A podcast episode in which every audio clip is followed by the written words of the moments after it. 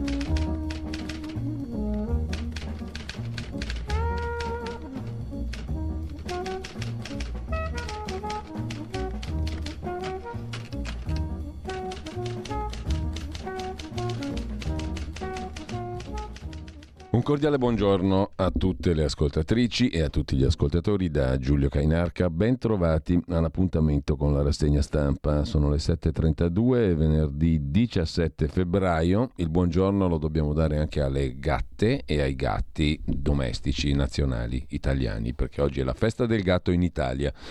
Il perché non ho fatto in tempo ad approfondirlo, ma è così. Si festeggia oggi il gatto italico, nazionale, patriottico, domestico. Intanto andiamo a vedere le prime pagine dei giornali, ma prima delle prime pagine l'agenzia ANSA e tutto il resto, ma prima ancora radiolibertà.net e anche la pagina Facebook di Radio Libertà dove trovate più o meno quello che va in onda nel corso della giornata. Intanto l'agenzia ANSA apre con la notizia del giorno una delle notizie del giorno, la principale, o comunque una delle più battute dai giornali, lo stop alla cessione dei crediti. Lo ha deciso il Consiglio dei Ministri su super bonus e PNRR, ma è allarme delle imprese. Il sottosegretario Mantovano lunedì ascolterà le associazioni di categoria a Palazzo Chigi. Ha parlato anche Tajani, cessione dei crediti fuori controllo con il governo Conte addirittura, cioè prima di Draghi e Giorgetti. Vorrei puntualizzare che non tocchiamo il super bonus, interveniamo sulla cessione dei crediti di imposta che ammontano direi a 110 miliardi. Ha parlato un altro ministro Fitto sul PNRR, ma ne parlerà anche il nostro Alessandro Morelli come grillo parlante sul foglio in prima pagina, lo vedremo dopo. Fitto sul PNRR ha detto la scadenza resta il 2026 per Giuseppe Conte un colpo letale del governo all'edilizia. Lo vedremo anche intervistato sulla stampa, l'ex premier e presidente dei 5 Stelle, nonché spettatore entusiasta dell'ultimo spettacolo di Beppe Grillo. Stop di autobus, metro e treni, quest'oggi possibile venerdì nero, fermo di, del trasporto pubblico per 24 ore protesta sindacati di base, servizio in fascia garantito. Poi Super Enalotto, centrato, il 6 dei record, vittoria di 371 milioni di euro divisi in tot quote, mi pare 90 schede, ogni vincitore avrà 4 milioni di euro. Ancora dalla prima pagina dell'agenzia ANSA Giorgia Meloni alla febbre, non sarà la conferenza di Monaco, annullati anche gli incontri con la Presidente del Parlamento europeo, mentre Alessandra Costante del secolo XIX di Genova, giornalista, è stata eletta nuova segretaria della Federazione Nazionale della Stampa Italiana, il sindacato praticamente unico della stampa italiana. Il sottosegretario del Mastro Fratelli d'Italia, indagato dalla Procura di Roma per aver raccontato all'amico e coinquilino, l'onorevole Donzelli, cosette riguardo a Cospito, le opposizioni insorgono. Il sottosegretario potrebbe essere ascoltato sul caso Cospito, difesa da parte di Fratelli d'Italia, i documenti non sarebbero secretati, mentre sicuramente è coperta da segreto l'indagine a suo carico, a carico del Del Mastro, che invece sta sui giornali. È morto a 96 anni Giorgio Ruffolo, i più anziani lo ricorderanno, socialista, ministro dall'87 al 92, proto-ecologista per Valdo Spini suo commilitone nel Partito Socialista lascia una traccia duratura. Le primarie del PD, cosa unisce e cosa divide i quattro candidati, poi vedremo anche il questionario che il professor Luca Ricolfi ha sottoposto ai quattro candidati del, alle primarie per la guida del PD. Biden, i tre oggetti abbattuti non sappiamo cosa siano, ha detto il Presidente degli Stati Uniti. Al momento nulla fa pensare che siano legati alla Cina cioè avanti con prudenza, ho ordinato di abbatterli perché rappresentavano un rischio per il traffico aereo, ha detto il presidente americano. Zelensky in video alla Berlinale, la Russia rivuole il muro, ha detto il presidente ucraino, è un onore poter accogliere digitalmente il presidente ucraino. Giovedì all'apertura del nostro festival ieri sera, lo hanno detto i direttori della Berlinale, Riesenbeck e Chatrian. Guerra nessuno può vincere, dice il capo di Stato Maggiore degli Stati Uniti, il generale Milley. Il conflitto può solo finire al tavolo dei negoziati. Pressioni di Trump sul voto in Georgia, pubblicati stralci a proposito degli Stati Uniti, l'ex presidente accusato di pressioni per ribaltare l'esito del voto. I gran giuri speciali non possono emettere atti d'accusa, ma raccomandano di perseguire per spergiuro i testimoni. Non è finita per Trump, perlomeno la via giudiziaria. Intanto in Spagna al via la legge trans e congedi mestruali si ritorna a partire dai 16 anni alla possibilità di chiedere la modifica del proprio sesso all'anagrafe e anche all'aborto. Rottamazione più facile in Italia, il conto arriva prima, dall'agenzia riscossione il prospetto con cartelle importi, trovato senza vita in Turchia Angelo Zan, l'italiano, è morto anche lui. Il bilancio delle vittime sale a 36.186. Una donna di 27 anni estratta viva dopo 258 ore dalle macerie, scrive il primo piano dell'ANSA e poi l'Agenzia del Farmaco certifica morti due bambini trattati con farmaco antiatrofia muscolare spinale, due casi fatali di insufficienza epatica acuta in due bambini di 4 e di 28 mesi trattati col farmaco Solgiensma. Li segnala l'AIFA, l'Agenzia del Farmaco. E per chiudere la prima pagina dell'Agenzia ANSA il tizio che ha preso a calci a Sanremo durante la sua esibizione I Fiori sarà indagato dalla procura per il reato di danneggiamento. Mi pare che il Codacons, che difende tutti gli italici consumatori, abbia promosso la causa. Il cantante è accusato di danneggiamento per il fuoriprogramma durante la prima serata del Festival di Sanremo, quando ha distrutto il giardino di rose allestito sul palco del teatro, sul palco osceno del teatro Ariston. Così mm, l'agenzia sa chiude la sua bella prima pagina. Un attimo soltanto di tregua eh, per andare a vedere adesso le prime pagine dei quotidiani di oggi. Mi sono un po' incasinato, ma adesso ci rifacciamo subito. No, prima delle prime pagine Diamo un'occhiata anche al fatto del giorno, il super bonus, lo stop all'acquisto crediti da parte di regioni e comuni. Cosa cambia? Cerca di spiegarlo l'agenzia di N. Cronos. Il decreto è stato approvato in Consiglio dei Ministri, critiche delle opposizioni e delle imprese divieto di acquisto dei crediti di imposta relativi agli incentivi fiscali per gli enti territoriali a partire da quelli per il super bonus. Era il timore dell'Associazione Nazionale Costruttori, Lance, e delle altre associazioni di impresa e il Consiglio dei Ministri ha approvato il provvedimento che mm, non piace ai costruttori. Abbiamo deciso di porre divieto, ha detto il ministro dell'economia Giorgetti, divieto alle amministrazioni locali e alle regioni di procedere a questi sconti perché avrebbero un impatto diretto sul debito pubblico, nonché soltanto per i futuri progetti presentati da domani la possibilità di accedere a credito di imposta, lo sconto, mentre rimarranno pienamente in vigore tutte le forme di bonus, ma solo nella detrazione, nella forma della detrazione di imposta. Il governo è consapevole della difficoltà per le imprese il sottosegretario Mantovano ha detto che il governo intende aprire un'interlocuzione con le associazioni di categoria lunedì pomeriggio. Le ragioni che hanno spinto a varare la misura le ha spiegate il vice premier Tajani. Si è deciso di intervenire e bloccare per il futuro questa cessione perché c'è stata una lievitazione dei crediti e, ahimè, è mancata nel governo precedente una pianificazione precedente si riferisce a Conte perché Draghi non si può toccare. Si è lasciato lievitare il numero dei crediti senza un controllo e delle verifiche. Ci siamo trovati di fronte a una situazione praticamente fuori controllo, ha detto Tajani, perciò è stato necessario intervenire con un decreto a tutela di cittadini, imprese e banche per impedire che una mancanza di controllo in passato provocasse danni all'economia. Sul tavolo la contrarietà dell'Associazione delle imprese.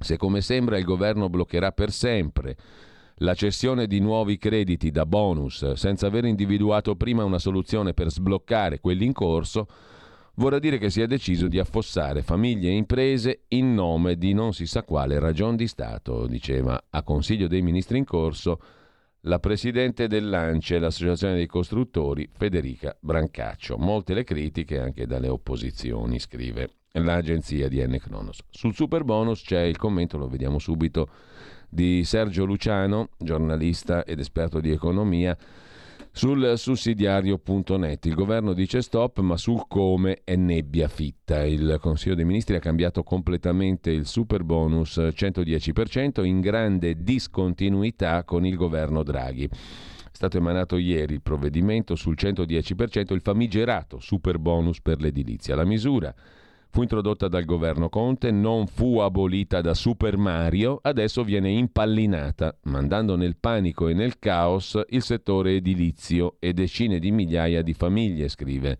Sergio Luciano, al punto che appare inverosimile un'attuazione pedissequa delle linee guida del provvedimento, anche perché non si capisce bene fino a che punto intervengano e siano attuabili.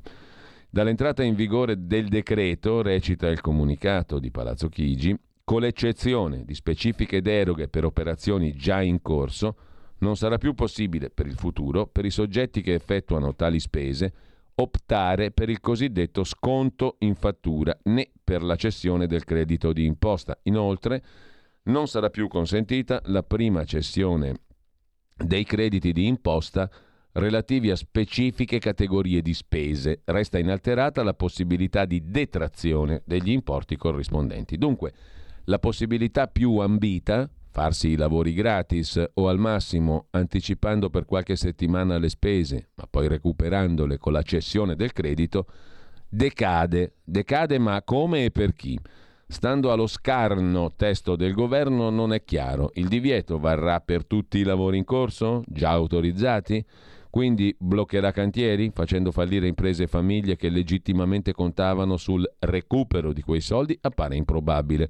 Il sottosegretario Mantovano si è precipitato a convocare per lunedì i rappresentanti delle categorie bastonate. Una annotazione si impone, scrive ancora Sergio Luciano. Il 9 febbraio la Commissione europea ha firmato la bozza di direttiva che impone agli Stati membri di imporre a loro volta ai cittadini proprietari di case il raggiungimento della classe E entro 2030 di 2033, neutralità assoluta nel 2050, fatta eccezione per edifici di pregio artistico, storico, di culto, seconde case e quelle con superficie inferiore a 50 metri quadri. Un'opera ciclopica, conclude Sergio Luciano, insostenibile per le tasche di cittadini, senza incentivi, Qualsiasi norma nazionale che nei fatti impedisca ai cittadini di ottemperare a questa direttiva, come potrà mai resistere all'input europeo?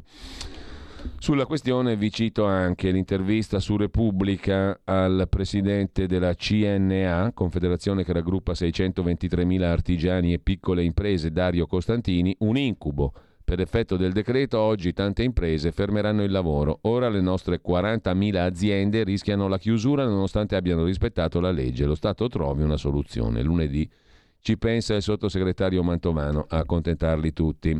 Quello che sta avvenendo in questi minuti è talmente grave che non l'avrei mai immaginato neanche nel mio peggiore incubo, dice il presidente della CNA, convinto che il decreto legge approvato ieri dal Consiglio dei Ministri che vieta la cessione dei crediti e lo sconto in fattura e blocca le operazioni di acquisto crediti incagliati da parte degli enti locali, fermerà subito il mercato. Stamattina tantissime imprese non riusciranno più, non usciranno più con i furgoni a lavorare, prevede Costantini. Sto rispondendo col telefono del nostro portavoce perché il mio ha la batteria esaurita. Finora ho dovuto rispondere a tutte le telefonate da tutta Italia. Non ne avevamo sentore di una decisione così, anche se certo ci aspettavamo risposte dal governo. Avevamo posto queste tematiche, l'allarme sulle nostre 40.000 imprese in enorme sofferenza a causa di tutte le difficoltà legate alla cessione dei crediti. Rischiano la chiusura tutte 40.000. Sono imprese che hanno lavorato in osservanza della legge, facendo lo sconto in fattura perché era una possibilità prevista. Si sono messe in gioco, hanno pagato i materiali, eseguito i lavori con tutte le difficoltà legate alle norme che in corso d'opera sono cambiate in continuazione. Non sono state pagate queste imprese, adesso rischiano la chiusura.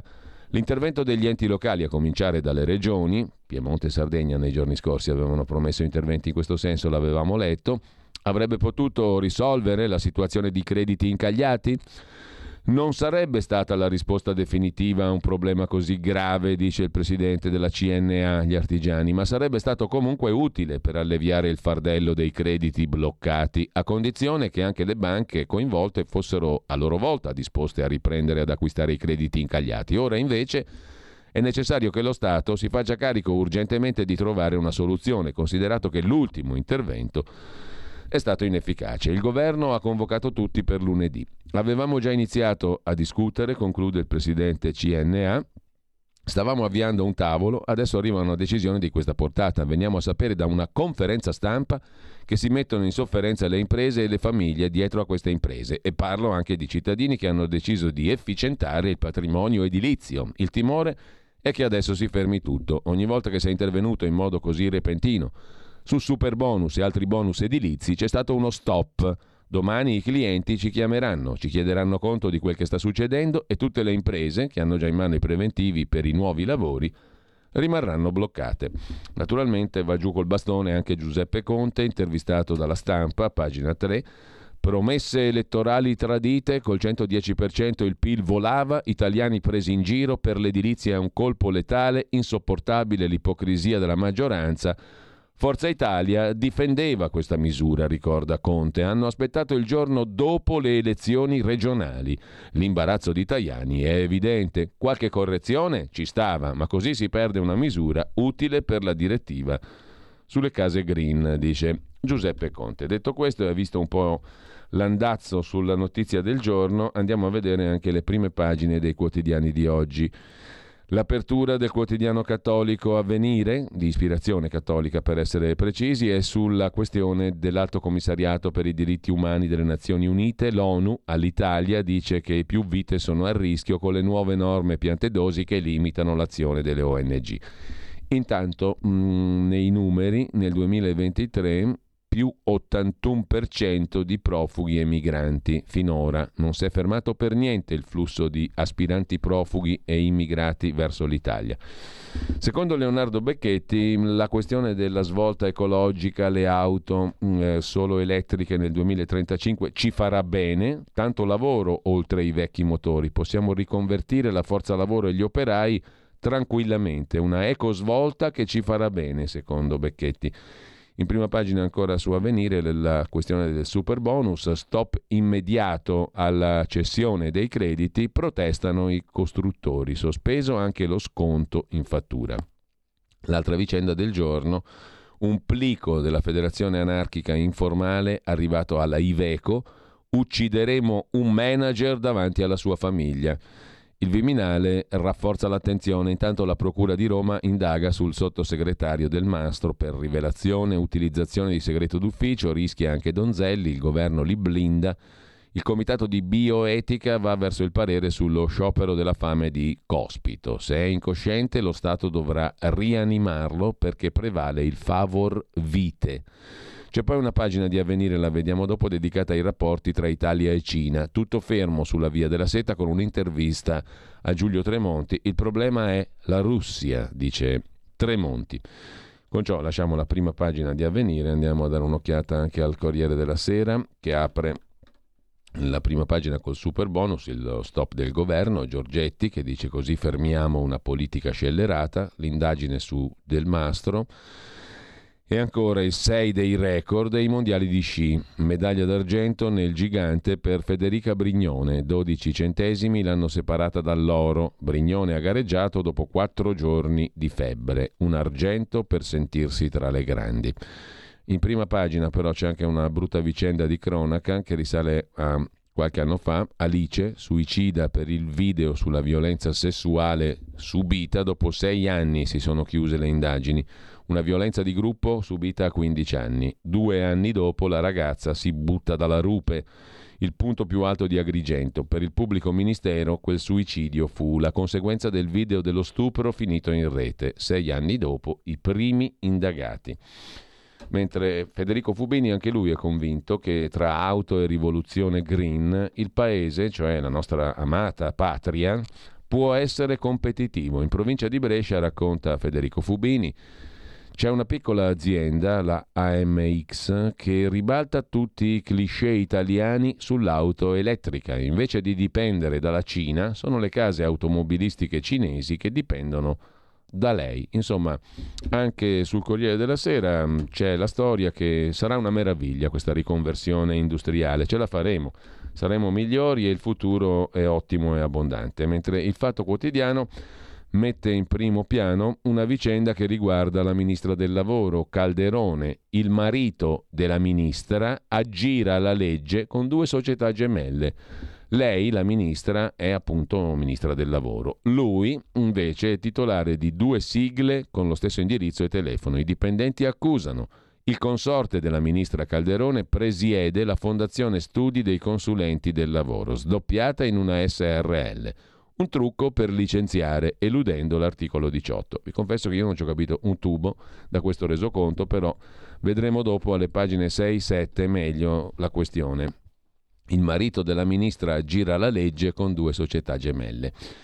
In taglio alto la frase del giorno sul fatto Letta e Bonaccini elogiano Meloni e il PD sprofonda nell'ennesimo psicodramma. Urge un corso accelerato di opposizione per chi non è abituato, anzi non sa nemmeno cos'è.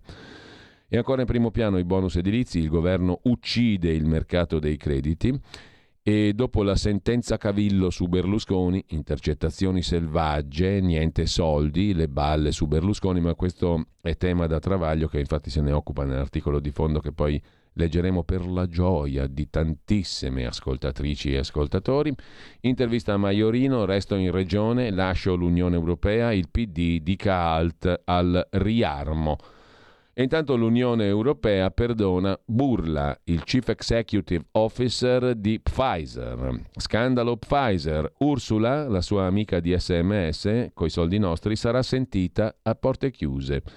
Infine, lasciamo la prima pagina del fatto con la recensione di Nanni Del Becchi sullo spettacolo Io sono il peggiore, che segna il ritorno in scena di Beppe Grillo, la sua terza vita nello show esistenzialista. Insomma, il non plus ultra. C'era Travaglio, c'era Conte, c'erano tutti a vedere Beppe Grillo. A proposito di Travaglio, La striscia di Bava è il titolo dell'editoriale del direttore del Fatto di oggi, la festosa voluttà con cui nove decimi della stampa celebrano, nove decimi celebrano giusto la soluzione di B e dei suoi 28 falsi testimoni prezzolati raccontando che le prove erano inventate e non era successo niente.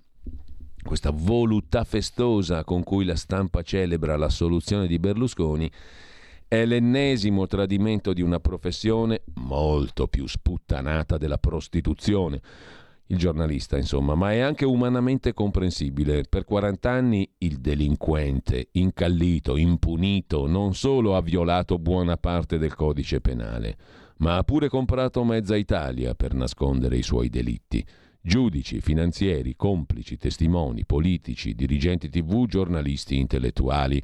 Un po' perché si prendessero le colpe e le condanne al posto suo senza fiatare, un po' perché coprissero le sue vergogne, coprendosi di vergogna. Un asservimento di massa che fece dire a Corrado Guzzanti nei panni di Rutelli: l'Italia non è di destra né di sinistra, è di Berlusconi, et eccetera, et eccetera. Lasciamo con ciò il fatto quotidiano. Andiamo a vedere a proposito di Berlusconi, ma ancora per poco è suo, tra un po' passa ad Angelucci, il giornale Bonus e cartelle, da oggi cambia tutto, ristrutturazione, fisco, il governo sblo- eh, blocca, chiedo scusa, no, sblocca, magari di- direbbero i costruttori, il governo blocca gli sconti in fatture e la cessione del credito sul super bonus per costi fuori controllo. Online il sito per la rottamazione, scrive il giornale in prima pagina. Questa questione del super bonus la mette il giornale un po' sotto traccia perché insomma molti degli elettori e lettori del giornale non sarebbero mica tanto d'accordo. Comunque minacce di morte anarchiche, ma il PD accusa la destra sul caso Cospito e poi Luca Fazzo che si occupa dell'irriducibile silenzio rosso sulla assoluzione di Silvio Berlusconi. A pagina 5 la gauche tace, solo sberleffi al cava assolto e sputano sulla tomba di Ghedini. Mentre previsione degli Stati Uniti, nessuno vincerà la guerra in Ucraina. E poi stop per l'influenza. Meloni salta Monaco, in forse anche il viaggio del Presidente del Consiglio italiana in India. Lasciamo con ciò la prima pagina del giornale, andiamo a vedere il giorno nonché La Nazione e il resto del Carlino, due gli argomenti, il 6 dei record al Super Enalotto e il super bonus che è arrivato al capolinea. E eh, dal giorno al mattino di Napoli che mm, si occupa del super bonus e del super enalotto, mentre il tempo di Roma apre con la follia anarchica, la minaccia degli insurrezionalisti, una lettera shock a un manager, ti uccidiamo davanti ai figli in perfetto stile Cospito, il quale era felice come una Pasqua e lo ha rivendicato per aver sparato nelle gambe a Roberto Adinolfi, manager dell'Ansaldo. C'è gente che ragiona, ragiona, ragiona è un verbo sbagliato, c'è gente così. Per gli investigatori l'azione è legata alla strategia contro il carcere duro per il soggetto lì in questione. Con ciò lasciamo anche la prima pagina del tempo, vediamo come la mette Repubblica. Repubblica si occupa del blitz contro il super bonus, il governo interviene a sorpresa, stop allo sconto in fattura, stop alla cessione dei crediti. Anche Meloni è intervenuta sul tema. Il buco era enorme finanziariamente, dovevamo intervenire. Protestano le associazioni dall'Ance a Confartigianato, così affossate migliaia di imprese. Ira di Forza Italia, così colpiamo i nostri elettori. Così la mette Repubblica in prima pagina. Saif al-Adel, segnatevelo, è il nuovo capo di Al-Qaeda. È in Iran, ci fa sapere Repubblica. Un paese a caso? Del mastro indagato a Roma e poi addio al Ruffolo, mentre scrive Milena Gabanelli che per salvare la scala serve competenza, non basta Paolo Conte con il suo jazz. Andiamo a vedere anche la prima pagina della consorella di Repubblica Agnelli Elkan, la stampa di Torino, super bonus al capolinea, Giorgetti dice era scellerato, ma poi una cosa interessante è la coda sull'Appennino degli aspiranti pastori. La cosa molto interessante è raccontata a pagina 21 della stampa di Torino, se non sapete cosa fare potete fare il pastore. Sull'Appennino tosco-emiliano nasce una scuola per imparare le tecniche tradizionali tra i greggi e boom di iscrizioni. Molti dicono sogniamo di cambiare vita è lecito presumere che poi quando scopriranno che tipo di vita è realmente quella del pastore cambieranno di nuovo opinione, ma comunque intanto per il momento il titolo è simpatico. Uh, il Salone del Libro ricomincia da zero, il Salone del Libro di Torino, la destra va all'attacco anche sul Film Festival, questi fascistoni hanno una fame della Madonna, vogliono occupare posti a destra e a manca ci tiriamo su di morale con eh, il psichiatra Massimo, psicologo, psico, psicopedagogo, non so come chiamarlo, Massimo Recalcati. Come amare la vita se non ha senso? Parodiando Vasco Rossi, mentre sempre dalla prima pagina della stampa la storia di Aya, bimba in vendita, salvata dal terremoto, volevano rapirla. Se ha superato queste vuol dire che insomma è fortunata la ragazza, la bambina, anzi, simbolo del terremoto in Turchia e a chiudere mh, mm, la prima pagina il buongiorno di Mattia Feltri che oggi non è particolarmente interessante. Il Codacons che mh, ha messo in pista la causa contro i, il Pirla che ha preso a calci le rose sul palco della città lì dove hanno fatto quella roba lì per anziani. Per vecchi anzi, eh, e mh, mm, adesso la procura indaga questo qua. Pago io, dice Mattia Feltri, finiamola lì, le pago io quelle rose lì. Intanto lasciamo la stampa, andiamo a vedere eh, la verità di Maurizio Belpietro. In taglio alto Giacomo Amadori torna sugli anarchici del Cospito che annunciano che uccideranno tre manager.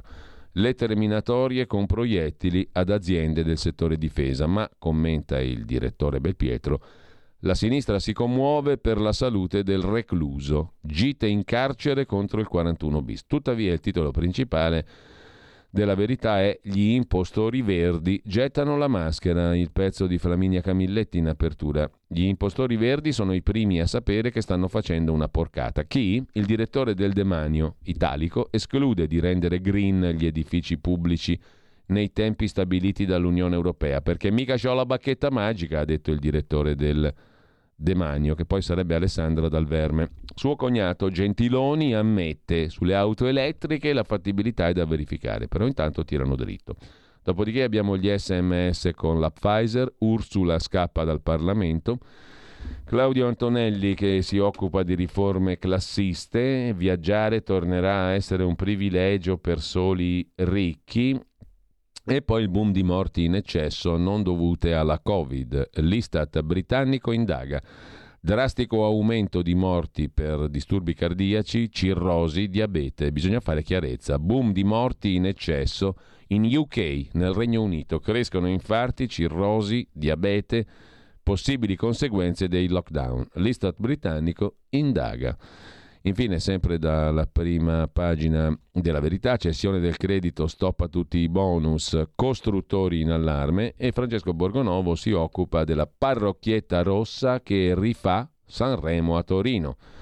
Considerano il Salone del Libro cosa loro sono comici. Aborto e cambio di sesso a 16 anni senza i genitori, legge shock in Spagna e invasione del gender. Hanno fatto diventare gay perfino il macio Django è un personaggio che ci ha permesso di risettare i codici del virile. Dice Francesca Comencini, regista della serie Sky, che cancella il Django, l'eroe western di Corbucci, per sostituirlo con una versione fluida, l'opposto del pistolero originario. Lasciamo con questa angosciante notizia la verità e andiamo a vedere anche Libero Tutta pagina minacce di morte anarchiche, ma i PM indagano il governo. Finita ieri, riparte oggi, è il titolo del commento di Alessandro Sallusti. È arrivato il primo avviso di garanzia a un membro del governo, destinatario Andrea Del Mastro, accusa, rivelazione del segreto d'ufficio, eccetera, sulla vicenda Cospito. Sul Salone del Libro uno dei proposti dal ministro della cultura San Giuliano era Alessandro Campi, storico editorialista, io respinto dal Salone del Libro per i veti della sinistra. Ma insomma, questi di destra riescono a nominare qualcuno che gli piace a loro o comunque o no? Tutti respinti, tutti che non vanno bene, a Sanremo comandano quegli altri. Cosa stanno a fare questi qua? Io respinto per i veti dei censori di sinistra, protesta Alessandro Campi, uno dei tre intellettuali indicati dal ministro San Giuliano per il Salone del Libro, ma per i compagni la cultura è libera solo se è gestita da chi vogliono loro. Insomma, sono terribili questi qua della destra. Arrivano, mettono i loro uomini e non ne passa uno. Ma incredibile, sono fascisti proprio. Sono cose da ridere, meglio ridere che piangere. Eh, vi racconto io le cene eleganti, scrive Vittorio Feltri in prima pagina. Dai, tiriamoci un po' su. È venerdì, prendiamola alla leggera. Scrive il mitico consigliere regionale della Lombardia per Fratelli d'Italia Vittorio Feltri. Conosco Berlusconi da 40 anni. Sia lui che io eravamo giovani. Silvio era già abbastanza odiato dagli straccioni perché straricco. Personalmente non ero più povero, quindi abbastanza detestato soprattutto dai colleghi che guadagnavano molto meno di me. Ecco perché sono sempre andato d'accordo col dottore, con Berlusconi sempre poi fino a un certo punto perché non è vero, ma comunque Transeat, quando mi assunse al giornale, formalmente di suo fratello, Paolo Berlusconi, mi trattò da principe. Quando Berlusconi si accorse che io vendevo più copie, il doppio rispetto alla gestione di Indro Montanelli, mi riempì di denaro Lo dico così chi mi invidia mi invidierà ancora di più, con mia somma soddisfazione, scrive Feltri. Mi regalò il 6% dell'azienda, che comprendeva la proprietà di un palazzo magnifico in via Negri, la sede del giornale. Quando lasciai la direzione del quotidiano, quattro anni dopo, al tempo mi stancavo presto di un posto di lavoro, me ne cercavo un altro più stimolante, andai a ritirare la mia liquidazione con la carriola Silvio mi offrì un ruolo importante in Forza Italia, ma lo rifiutai, preferivo continuare a fare il giornalista, ma seguitai a essere suo amico. Mi invitava spesso alle romanzate cene eleganti a cui mi recavo non perché mi augurassi di fare delle scopate supplementari, dato che in questo settore me la son sempre cavata egregiamente da solo. Andavo certe sere ad Arcore perché stimavo il padrone di casa, sempre di una squisita gentilezza. In effetti, nella sua splendida dimora mi trovavo a mio agio, malgradi, malgrado fossi e sia un ruvido bergamasco. Silvio e io suonavamo il pianoforte, lui meglio di me, il che mi seccava un po', dato che da ragazzo facevo, per arrotondare, il pianista di piano bar ogni domenica sera. Alle famose cene partecipavano 20 o 25 persone, racconta Vittorio Feltri. Il primo piatto una pasta asciutta patriottica tricolore, bianco al burro, rosso al pomodoro e verde al pesto. Poi veniva servita della carne, che evitavo perché non amo mangiare animali, pesci compresi. La parte più divertente era quella canora. Un tipo suonava su una tastiera e il cavaliere cantava brani francesi, interpretando i quali dimostrava di padroneggiare alla perfezione la lingua di Parigi. Verso mezzanotte la brigata si scioglieva e Berlusconi distribuiva agli ospiti dei regalini, confermando di essere molto generoso. Indubbiamente tra gli invitati vi erano signore, signorine, assai carine, ma non ho mai visto Silvio dedicare loro smancerie sospette, il che non era stupefacente perché un gentiluomo è normale che abbia solo un riguardo particolare per le donne, le quali a me piacciono ancora, anche se non ne ricordo il motivo. Questione di età, quando si invecchia succede di dimenticare pure le passioni. In ogni caso, scrive ancora Vittorio Feltri, quelli che hanno descritto Villa San Martino come un bordello di lusso hanno visto lucciole per lanterne. Se i magistrati, ne conosco tanti, avessero interrogato me, prima di accusare a Vanvera l'ex premier di essere un maniaco sessuale, non lo avrebbero perseguito sadicamente per oltre dieci anni. La verità è abbastanza nota, ma come tutte le verità è poco o per nulla creduta. Silvio è stato massacrato dalla giustizia solo perché ha vinto in tutti i campi in cui si è cimentato, da quello edilizio al televisivo al calcistico. Il fatto poi che sia riuscito in alcuni mesi a sfondare in politica con un partito improvvisato ha suscitato tale rabbia negli avversari di sinistra e nei loro amici togati da indurli addirittura a processarlo non una, ma 136 volte, uscendone sempre vincitore, tranne in una circostanza, mi riferisco all'evasione fiscale di una sua azienda di cui Silvio non era responsabile essendosi dimesso dopo essere diventato premier da ogni carica sociale. Una condanna ingiusta che gli costò la cacciata dal Parlamento in base a una legge cretina stesa dalla ministra Severino. L'ultimo appuntamento coi giudici gli è valso una soluzione, ma nessuno potrà risarcirlo. I nostri tribunali sono mattatoi, salvo eccezioni per fortuna. Caro dottore, conclude Feltri, non punti più su di me, giacché non conto più niente se non come amico. Così in prima pagina Vittorio Feltri su Libero, mentre sullo stop al super bonus, alla cessione dei crediti, anzi cala il sipario sul super bonus, si sofferma Sandro Iacometti doveva essere il giorno del PNRR, è stato quello del super bonus a sorpresa con un'aggiunta dell'ultima ora all'ordine del giorno del Consiglio dei Ministri, oltre a varare la nuova governance per il recovery plan, scrive in prima pagina su Libero Iacometti, il governo ha deciso di calare la scure che era appena sopra la super agevolazione per ristrutturare casa da più di un anno, da quando fine del 21 l'allora ministro dell'economia Franco, l'allora premier Draghi si erano scagliati contro il super bonus ideato dai grillini nel 20, sostenendo che il debito pubblico non avrebbe potuto reggere oltre.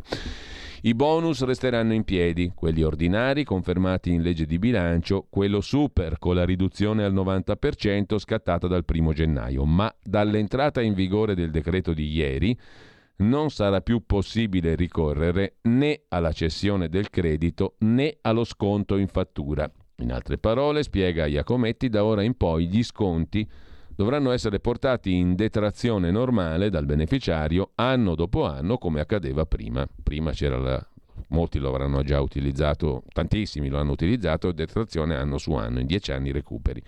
La decisione, considerato l'impatto e il successo del super bonus che ti dà dei soldi per risistemare casa, non è stata presa a cuor leggero. Nella maggioranza c'era anche chi avrebbe preferito muoversi con più cautela, ma alla fine la convergenza si è trovata, scrive Libero in prima pagina.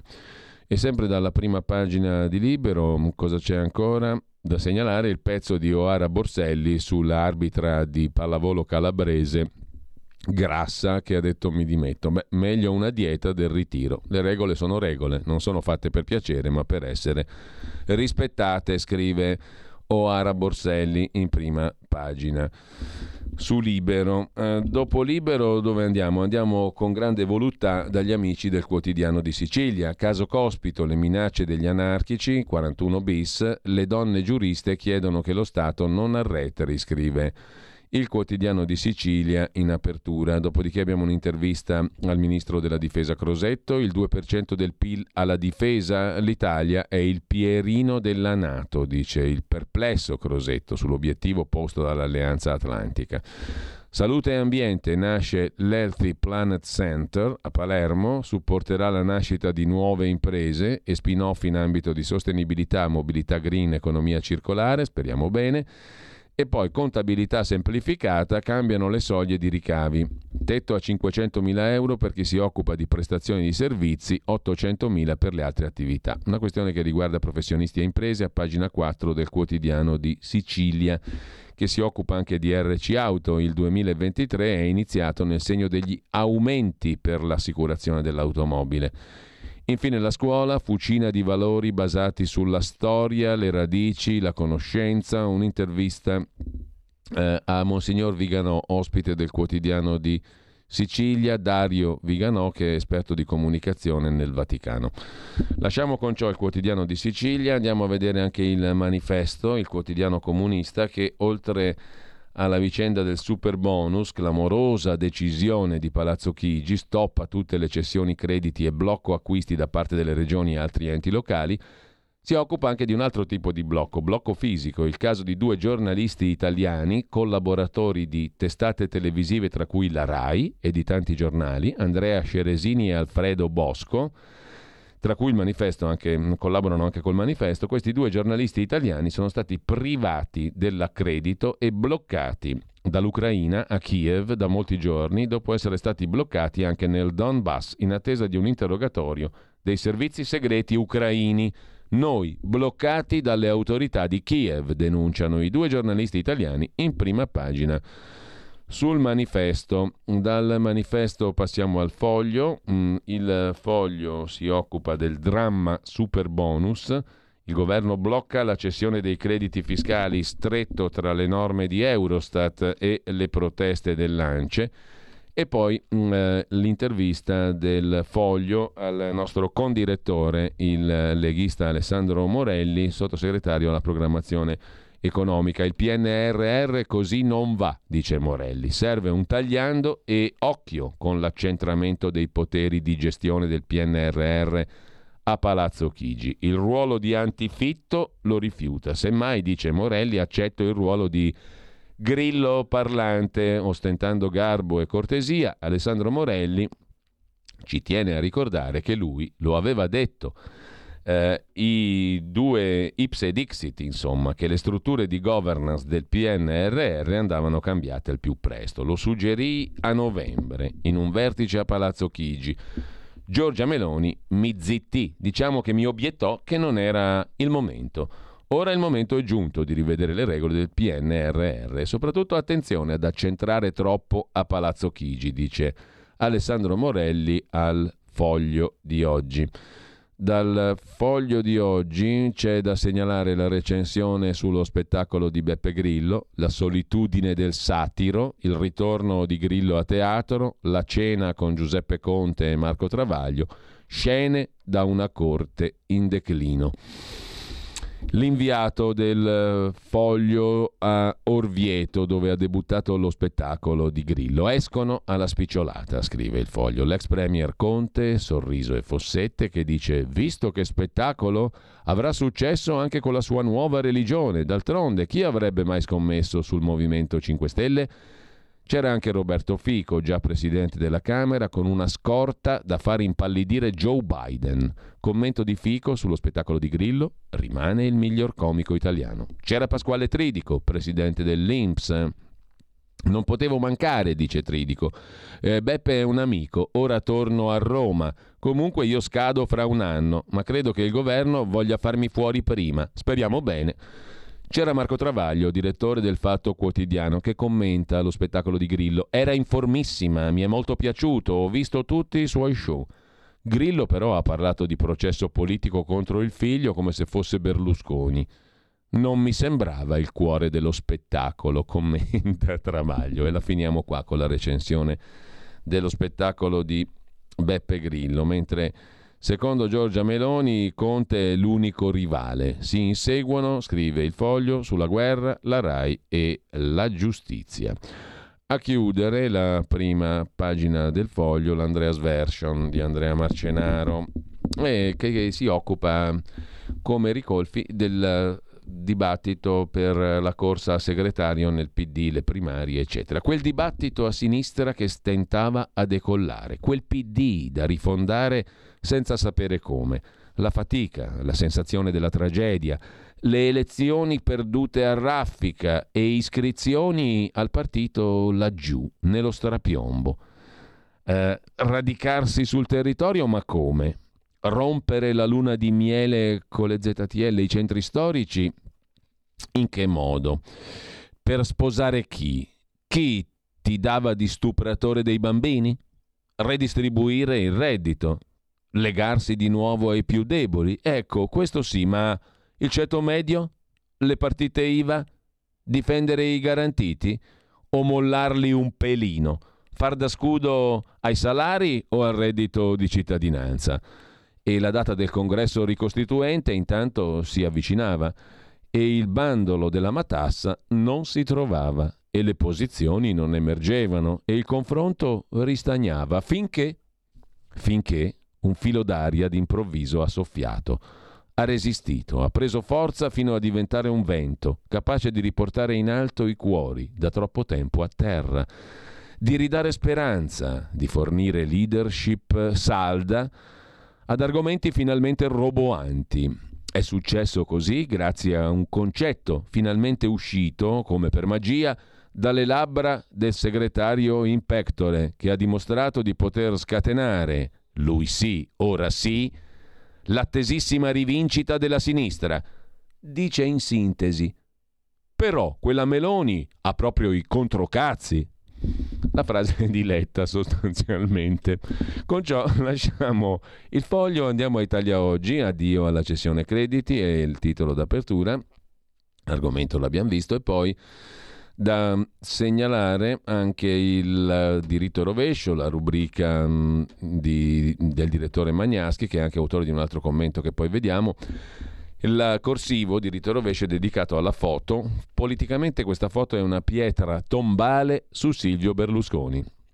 Berlusconi è morto politicamente. Essa infatti, questa foto, ritrae il leader del Partito Popolare Europeo, Manfred Weber, mentre applaude convintamente, visibilmente, il suo collega socialista Pedro Marques, dopo che quest'ultimo ha pronunciato una durissima requisitoria al Parlamento europeo contro Berlusconi a proposito del reiterato sostegno di Berlusconi a Putin, descritto da Berlusconi come vittima dell'aggressione di Zelensky, col quale, ha detto Berlusconi, non mi incontrerò mai. Per capire la vicenda, commenta Magnaschi, bisogna tenere presente che socialisti e popolari sono nemici politici assoluti, quindi vedere Weber che applaude pubblicamente Marques dopo che quest'ultimo ha attaccato un eminente PPE come Berlusconi non è normale. La faccenda si fa ancora più pesante per Berlusconi se si tiene presente che dopo la grossa perdita di voti subita da Forza Italia, l'unico motivo che lo teneva in gioco era il suo ruolo storico svolto nel PPE. Con queste uscite filoputiniane, Berlusconi ha segato il ramo sul quale stava seduto. Evidentemente non poteva farne a meno, scrive Magnaschi, come a dire ci sarà stato qualche motivo molto pesante per indurre Berlusconi a prendere questa posizione. Intanto, grazie a Meloni, scrive ancora Pierluigi Magnaschi, la politica estera ha finalmente cambiato passo e qualità, lo ha riconosciuto perfino il New York Times, giornale che non è abituato a fare sconti ai partiti di destra. Il New York Times ha rilevato che con Meloni la politica estera dell'Italia è diventata più condivisibile e più comprensibile. Lasciamo con questo l'opinione del direttore Magnaschi Italia Oggi e andiamo a vedere anche gli articoli. Alcuni degli articoli, lasciate le prime pagine, segnalabili, interessanti di oggi. Innanzitutto su Atlantico Quotidiano c'è un articolo di Davide Rossi, lo strano caso del boom di decessi, di morti nel 2022. Che succede? Qualcuno può spiegare che pandemia c'è stata nel 2022 in Italia? Dai dati Istat non emerge un gran divario di morti rispetto al terribile biennio Covid. Si dice che i numeri non mentono e allora proviamo a guardarli. Quelli che vi proponiamo hanno l'aria dell'inspiegabile, scrive Davide Rossi su Atlantico Quotidiano. E ci riferiamo al numero di morti ricavabili dal sito Istat. Il numero di morti in Italia nel 22 primi 11 mesi dell'anno è 644.760. Si badi che questa cifra è destinata a salire perché l'Istat aggiorna ogni mese il numero dei morti dei mesi precedenti. Evidentemente non tutti i dati arrivano in tempo reale. Ebbene, nel 21, nello stesso periodo, stiamo parlando dei primi 11 mesi dell'anno, i morti sono stati un po' meno, 643.900 ricordiamo nel 22 644.700, eppure si era ancora nel pieno della pandemia. Molto interessante anche il dato del 2020, l'anno orribile per eccellenza. 671.000 morti nei primi 11 mesi. Se si considera che la somma dei morti nello scorso anno è provvisoria e sarà con tutta probabilità ritoccata in rialzo, capite che non c'è un divario enorme fra i morti 2022 e quelli del 2020, la più terribile delle pandemie. Talmente terribile che ci è costata la reclusione in casa, zone colorate, coprifuoco, chiusura attività, Green Pass. La differenza non è così elevata con il 2020 e addirittura abbiamo più morti nel 22 che non nel 21. Magari una spiegazione che ancora non è stata fornita c'è. La attendiamo, sta di fatto che il 2022 vede un eccesso di mortalità rispetto alla media dei 5 anni pre-pandemia 2015-2019. Nel 22 sono morti più persone, più 9,75%, cioè nel 22 sono morte 57.000 erotte persone in più rispetto ai 5 anni pre-pandemia 2015-2019. Per quanto riguarda sempre i numeri, Avvenire si occupa di un altro genere di numeri, quelli dei migranti. Nessuno stop, arrivi a più 81% anche in questi mesi del 2023. Doppio salvataggio intanto della nave di Emergency, in mare anche la Aitamari. In tutto 319 profughi, aspiranti tali, su quattro mezzi, 884 persone giunte a Lampedusa. Si muove intanto anche l'ONU contro il decreto piantedosi sulle ONG. Dalle Nazioni Unite arriva una dura nota e l'invito all'Italia a ritirare quella che già da settimana prossima potrebbe diventare una legge, scrive Avvenire, che poi fa il conto appunto degli arrivi nel 2023, più 81% sul 2022, stesso periodo.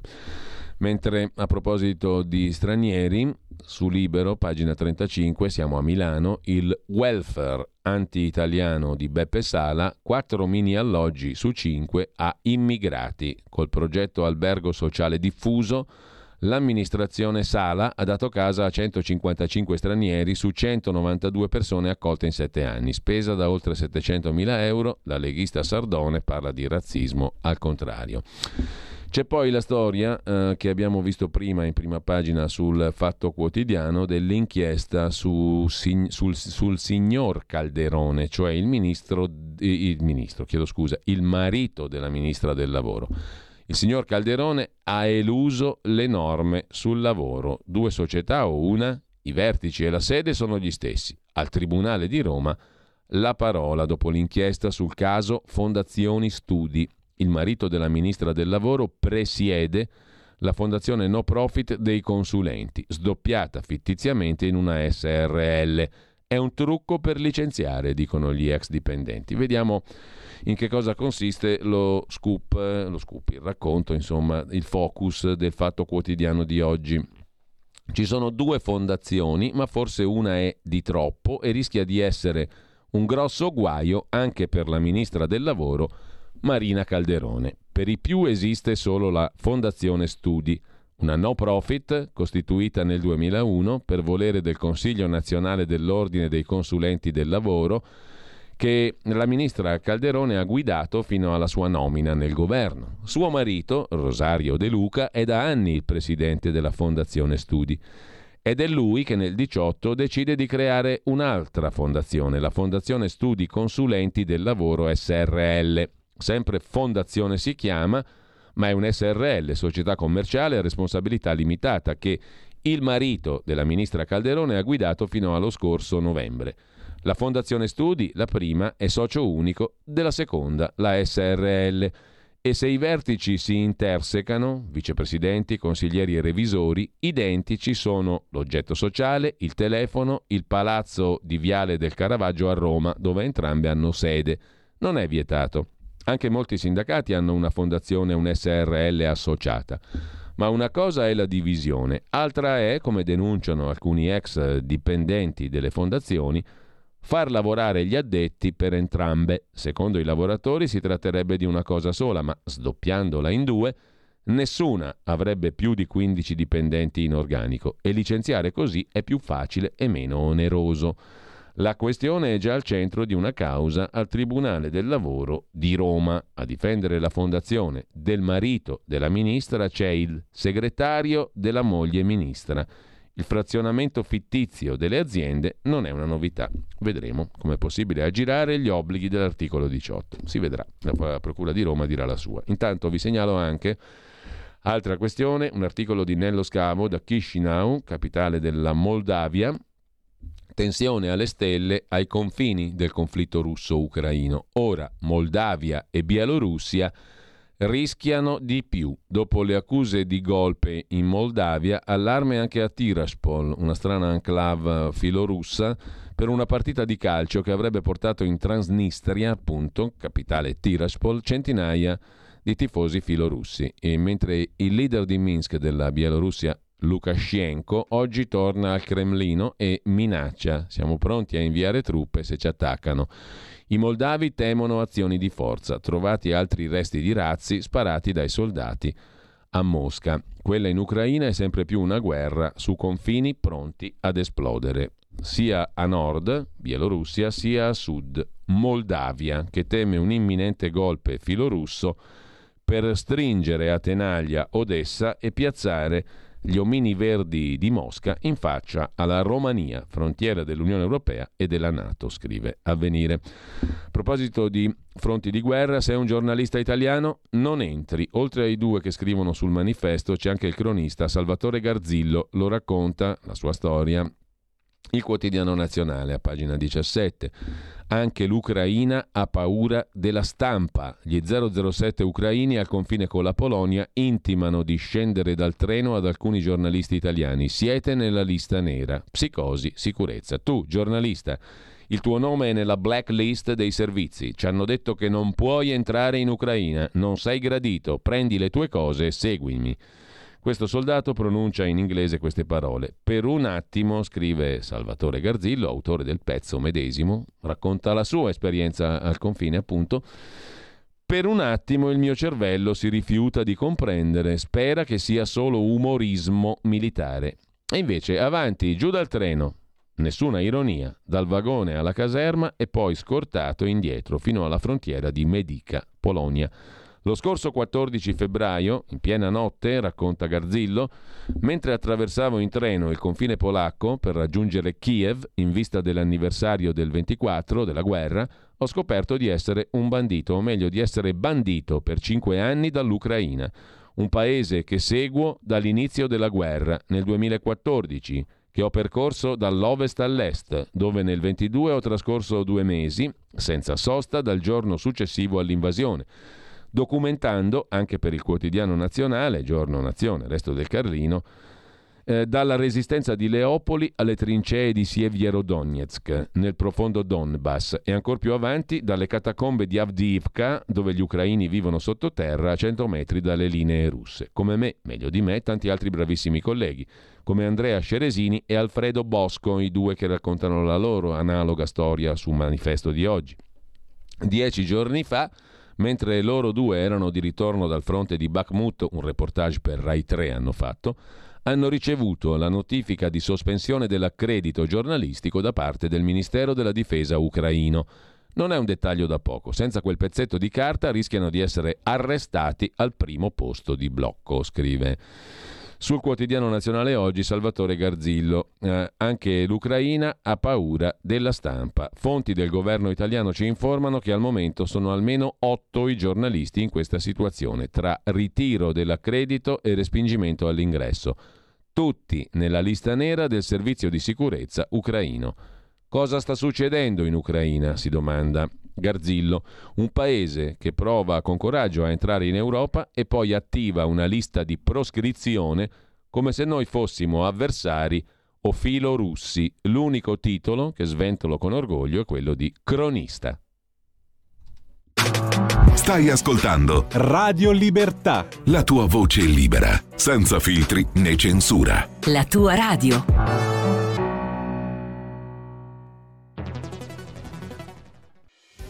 Quotidiano di Sicilia, il quotidiano d'Italia, l'informazione che ribalta i luoghi comuni, una vera visione dei fatti, l'Italia vista da sud. Ogni siciliano che vive in Italia e nel mondo è una risorsa è protagonista della crescita della nostra nazione. Dai forza alla crescita della nostra isola, abbonandoti al QDS digitale più archivio a soli 99 euro annui. Quotidiano di Sicilia, il quotidiano d'Italia, una scelta di valore.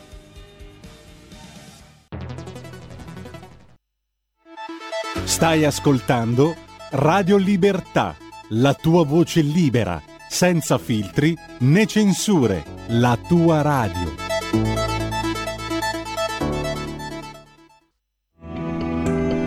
Il meteo.it presenta le previsioni del giorno. Pressione stabile sull'Italia, ma ciò non è sinonimo di soleggiamento su tutti i settori, temperature senza particolari variazioni. Nella prima parte della giornata cieli irregolarmente nuvolosi sulla maggior parte del paese, senza piogge associate, se non per piovaschi isolati sull'Alta Toscana. Riduzioni della visibilità possibili sulla Valpadana e sulle aree interne del centro. Nel pomeriggio situazione quasi del tutto invariata. Per ora è tutto da ilmeteo.it dove il fa la differenza anche nella nostra app. Una buona giornata da Lorenzo Tedici. Avete ascoltato le previsioni del giorno.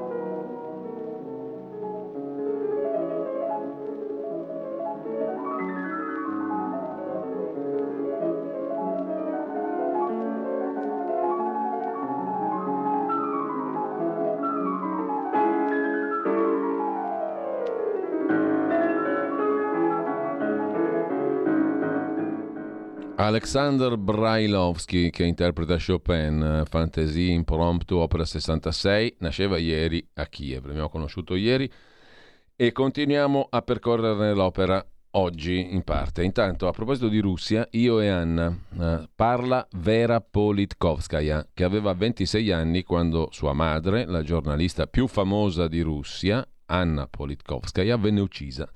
Sul venerdì di Repubblica stamani racconta in un libro intimo e politico la verità come lei mi ha insegnato. Un'intervista esclusiva di Rosalba Castelletti oggi sul venerdì di Repubblica. alla figlia di Anna Politkovskaya.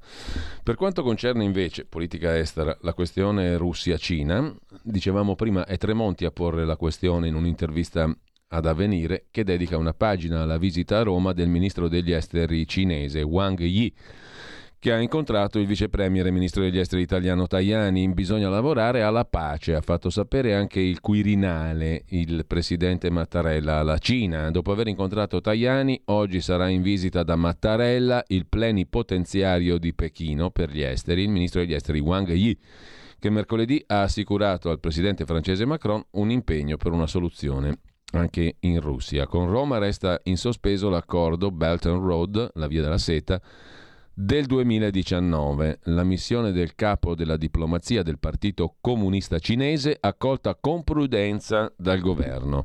Il ministro Urso dice non bisogna sostituire la dipendenza dalla Russia con la dipendenza dalla Cina. Si va verso la nuova via della seta. L'intesa era stata raggiunta nel 2019. Con un'intervista a Giulio Tremonti, ex ministro dell'economia, ora deputato di Fratelli d'Italia, se non sbaglio presidente della Commissione Esteri, rapporti difficili, dice Tremonti, se la Cina sostiene la Russia. Condizioni interne della Cina sono un enigma avvolte dal mistero. Prudenza, scelta obbligata. Io ho avuto la possibilità di parlare alla scuola centrale del Partito Comunista Cinese nel 2009 l'allora presidente della scuola, ai tempi vicepresidente della Repubblica, oggi il presidente, Xi Jinping, mi disse noi vorremmo diventare un po' più ricchi prima di diventare troppo vecchi. Qui c'è tutto il senso del futuro cinese, dice Giulio Tremonti ad avvenire. La Cina resta un enigma avvolto nel mistero, dice ancora Tremonti, facendo eco a domande diffuse. Eh, la Cina post-Covid è forza di pace o no? E l'Occidente dovrà definitivamente abbandonare l'immagine ottimistica successiva alla caduta del muro di Berlino, per cui l'arrivo della Cina nei commerci globali sarebbe stato accompagnato da diritti e democrazia? Parte da qui la conversazione. Mentre a proposito di Cina c'è un articolo interessante anche su startmag.it, Start Magazine a firma di Giulia Alfieri, la rivolta dei pensionati cinesi. Le amministrazioni locali cinesi ricevono sempre meno fondi da Pechino e i pensionati scendono in piazza per protestare, ma le radici del problema sono più profonde. Il patto sociale con il presidente Xi Jinping sembra rotto. A Wuhan, dove ormai tre anni fa scoppiò la pandemia Covid, Migliaia di pensionati cinesi sono scesi in piazza per protestare contro i tagli all'assicurazione medica fornita dal governo agli anziani. Un segnale che le spese per mettere in atto la strategia zero Covid sono costate care e i governi locali, responsabili della copertura di gran parte dei costi, dalla sanità al riscaldamento delle case, sono in seria difficoltà. La politica di tolleranza zero Covid ha presentato anche un altro conto, le vittime del virus, che sono nettamente più di quelle dichiarate ufficialmente. L'indagine del New York Times ritiene infatti che durante l'ultima ondata da quando sono cadute tutte le restrizioni, le persone decedute siano tra un milione e un milione e mezzo. Per Pechino invece sono 83.000.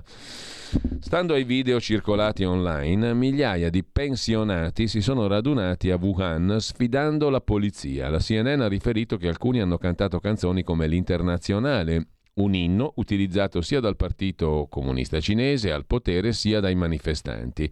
Durante la settimana altre manifestazioni in un'altra città portuale, a Dalian e a Guangzhou.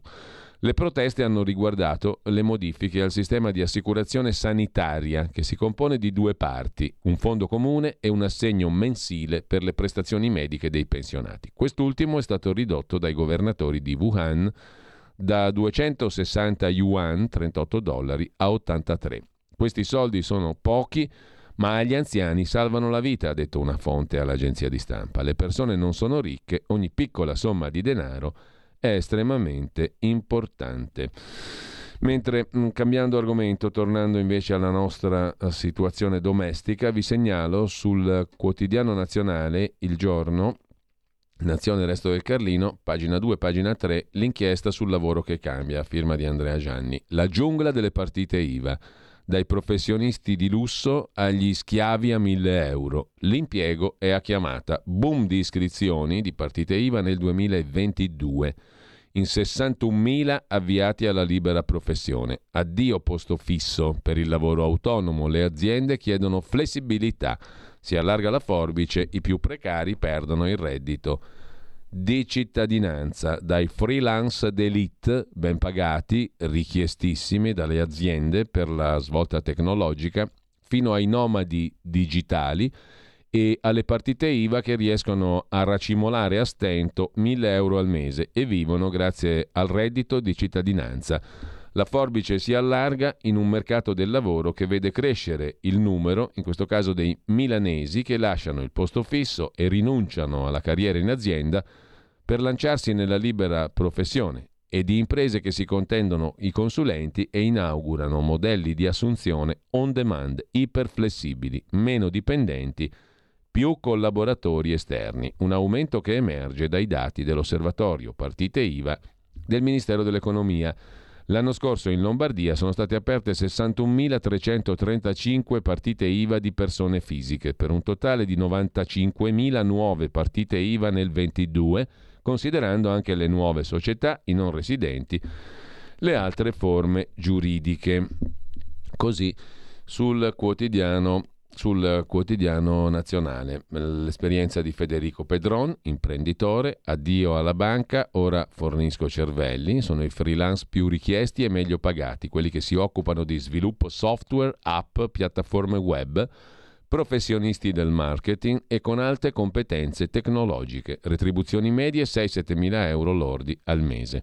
Matteo Papaluca, consulente, dopo le dimissioni fatturo 25 mila euro, ha tentato il salto poco prima di Natale, ha lasciato il posto fisso da manager in una multinazionale a Milano, per lanciarsi nella avventura della libera professione come Fractional VP of Sales, una figura che si occupa di creare, coordinare o rilanciare i team di vendita di aziende e start-up. Terzo caso, quello di Luca Gobbato, imprenditore, freelance in squadra, ci serve flessibilità. La scelta di servirci di freelance non è dettata dal risparmio dei costi, nel nostro caso hanno una retribuzione più elevata, ma dall'esigenza di flessibilità per alcune mansioni. Gobbato è il cofondatore Chief Technology Officer di WeTaxi, una app chiama taxi che dal 2017 ha guadagnato fette di mercato grazie alla formula della tariffa garantita. Proposito di automobili invece, su Tempi vi segnalo il pezzo di Leone Grotti, tempi.it, le supercazzole smentite dai dati di Mezzola e Timmermans sulle auto elettriche. Per la Presidente del Parlamento europeo, l'elettrico salverà il pianeta. Per il vicepresidente della Commissione Timmermans impedirà la morte di 300.000 persone all'anno. Nessuno dei due sa di cosa parla, perché l'Unione Europea vuole costringere 450 milioni di persone a usare soltanto l'auto elettrica? Si potrebbe rispondere, scrive su tempi.it Leone Grotti, che l'obiettivo è genericamente ottenere benefici ambientali, ma la verità è che non esiste una sola risposta, ma tante e tutte problematiche e discutibili. Parlando col Corriere della Sera, Roberta Mezzola, presidente dell'Europarlamento, ne fa una questione di ambizione climatica. Soltanto con le auto elettriche, dice, l'Unione Europea potrà raggiungere gli obiettivi fissati dal Green Deal e diventare entro il 2050 il primo continente climaticamente neutro al mondo. Questo è ciò che ci chiedono i giovani e la scienza, dice Mezzola. Ora, puntualizza Grotti, secondo la scienza l'auto elettrica non riduce affatto del 100% le emissioni di CO2. La sua efficienza climatica dipende in gran parte da come viene prodotta l'energia in un paese.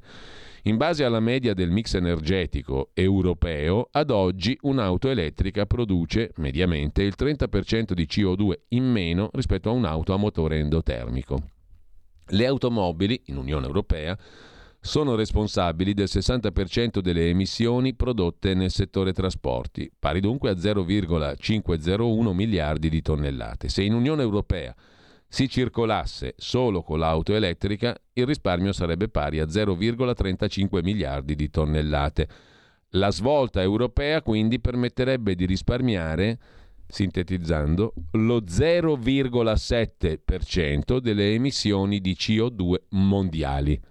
Non un granché, sinceramente. Sicuramente non abbastanza per salvare il pianeta, obiettivo a cui ambisce la Presidente della Commissione europea, von der Leyen.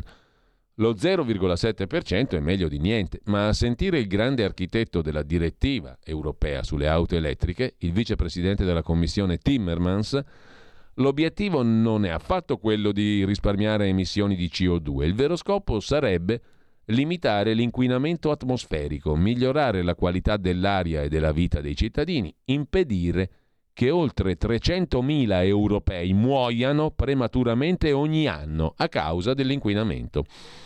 Il dato citato da Timmermans è ricavato dall'ultima valutazione dell'Agenzia europea dell'ambiente, secondo la quale diversi agenti inquinanti contribuiscono a causare, tutti insieme, un numero molto alto di morti premature. Anche senza le auto elettriche, il dato delle morti premature, che peraltro è molto difficile da stimare e varia secondo i metodi di calcolo usati, è già diminuito negli ultimi 15 anni del 45% in linea con i piani europei. Difficile dunque utilizzare l'argomento del miglioramento della qualità dell'aria per giustificare l'obbligo dell'auto elettrica. Secondo i dati ISPRA, Istituto Superiore Protezione e Ricerca Ambientale, non sono le automobili la causa principale dell'innalzamento dei livelli di polveri sottili. L'inquinamento è dovuto al riscaldamento 38%, allevamenti intensivi di animali 15%, industria 11%, i trasporti quarto posto 9%. Il passaggio alle auto elettriche produce dunque limitati vantaggi ambientali e ha scarsissimi benefici per la qualità dell'aria, le due ragioni per approvare le direttive citate dalla Presidente del Parlamento, Mezzola, e dal Vicepresidente della Commissione europea, Timmermans. A quale prezzo verranno ottenuti questi risicati benefici? Lo ha spiegato Paolo Bricco in un commento sul Sole 24 Ore, al prezzo della mutilazione di una specializzazione, prima di tutto il diesel, cessione di sovranità tecnologica, l'elettrico e core business della Cina e prospettiva di una desertificazione industriale che comprende sia i car makers, i produttori di automobili, sia la filiera. Questa non è ambizione ambientale, cara Mezzola, né è il modo giusto di guidare la rivoluzione industriale in un mondo socialmente compatibile, caro Timmermans. Questo è un suicidio, conclude Leone Grotti, ed è anche poco green.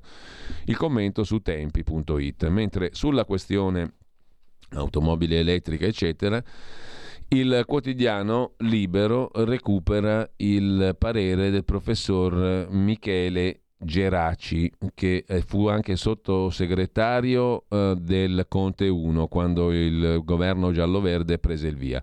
Michele Geraci è docente alla New York University di Shanghai e dice al Libero stamani sul regalo della sinistra europea sul futuro delle automobili di cui abbiamo appena parlato, la riforma verde non penalizzerà Germania e Francia, soltanto l'Italia è in crisi. Il nostro paese non è pronto ad affrontare la concorrenza cinese. Al nord dell'Italia sarà la desertificazione industriale. Grazie a una serie di accordi commerciali con i paesi africani, la Cina ha un'ampia disponibilità di metalli, di materie rare prime che servono per le batterie. Noi non abbiamo né il cobalto, né le batterie, né le aziende che producono auto elettriche. La Germania si salverà perché le sue imprese detengono partecipazioni e joint venture con la Cina, osserva il professor Geraci. L'Europa avrà problemi, l'Italia potrebbe avvantaggiarsi eh, chiedo scusa, la Germania potrebbe avvantaggiarsi, l'Italia invece proprio non ha chance. Sebbene favorevole alla transizione ecologica, il professor eh, Geraci non ha dubbi sulle conseguenze che il forzato passaggio all'elettrico imposto dall'Europa avrà sull'economia italiana. L'Europa non è pronta, dice Geraci, a eliminare i motori endotermici entro il 2035 il mercato dell'auto europeo si troverà in forte concorrenza con la Cina. Non è l'unico Geraci a ritenere che il divieto di vendita di veicoli diesel e benzina nel 1935 possa causare la desertificazione di intere regioni dal punto di vista industriale, soprattutto il nord Italia, in cui sono attive le imprese della filiera automotive. Il rischio è di trovarsi a dipendere dalla Cina, che è molto più avanti nello sviluppo delle tecnologie green. Così su Libero. Altro tema dopo il diktat anche sulle case green, auto, case e caldaie. Stop al bonus caldaie, ce lo chiede l'Europa. Dal 2025 niente più agevolazioni per quelle alimentate a gas. Una nuova mazzata per le famiglie.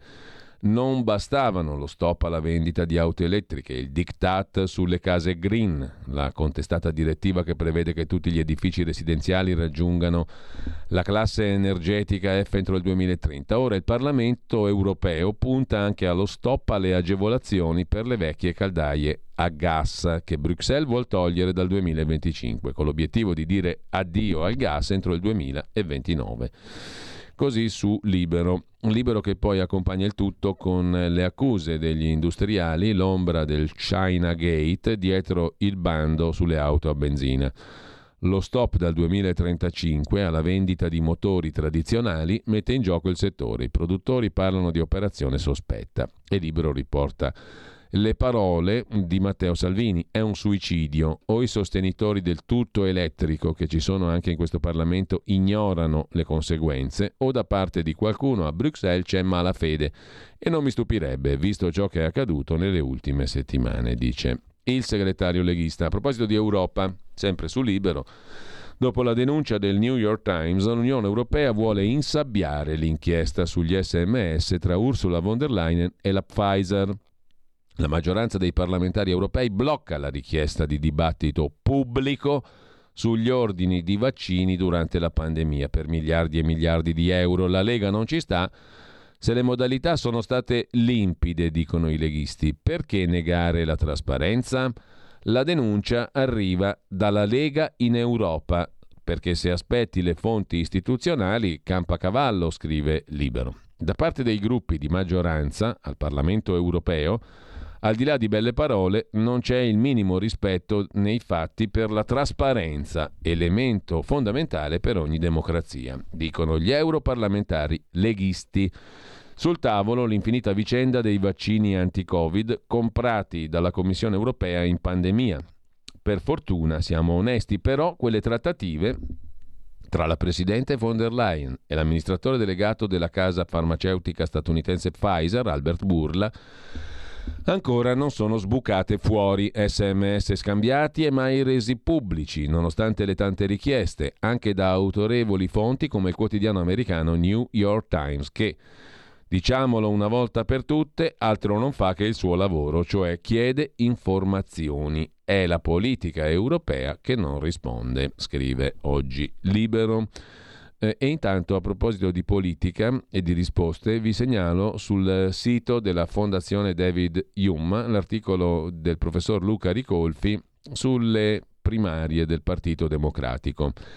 È da tre mesi, scrive Ricolfi, che proviamo invano a capire su cosa i quattro candidati alla segreteria del PD non sono d'accordo fra loro né si può dire che interviste e emozioni abbiano diradato la nebbia. Ecco perché ho fatto quel che per mestiere di sociologo sono incline a fare, un questionario a risposte chiuse. Sono 18 domande, bastano 10 minuti per rispondere, per aiutare tutti noi a capire cosa c'è nelle loro teste dei candidati alla segreteria del PD. Vedremo cosa risponderanno. Se taceranno saremo costretti a pensare che non vogliono scoprire le carte o che le carte sono troppo simili. Ma perché si fa così fatica a capire cosa li differenzia uno dall'altro?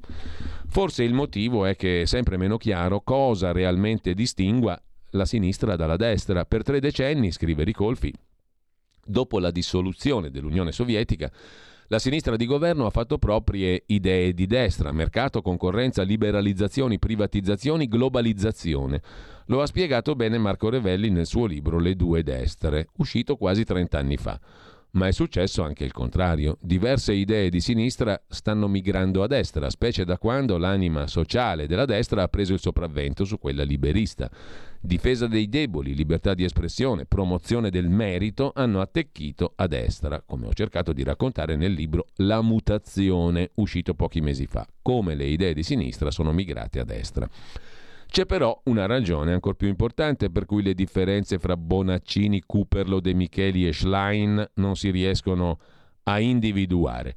ed è che i loro discorsi riguardano quasi sempre i fini del cambiamento e non i mezzi per attuare quei fini. Sui fini, combattere le diseguaglianze, promuovere la parità di genere, tutelare l'ambiente, rafforzare lo stato sociale, stimolare la crescita, è praticamente impossibile dissentire.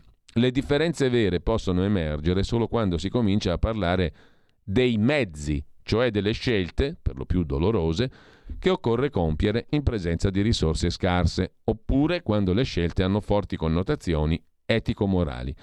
È a questo, a prendere posizione sui dilemmi veri, che serve il questionario. Un questionario che il professor Ricolfi ha elaborato e che potete trovare sulla pagina, home page della Fondazione IUM, fondazioneium.it.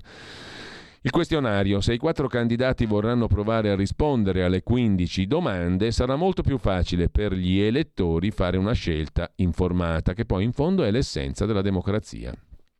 Quali sono le domande che fa il professor Ricolfi nel questionario? Primo, mercato del lavoro. Cosa pensa dei voucher?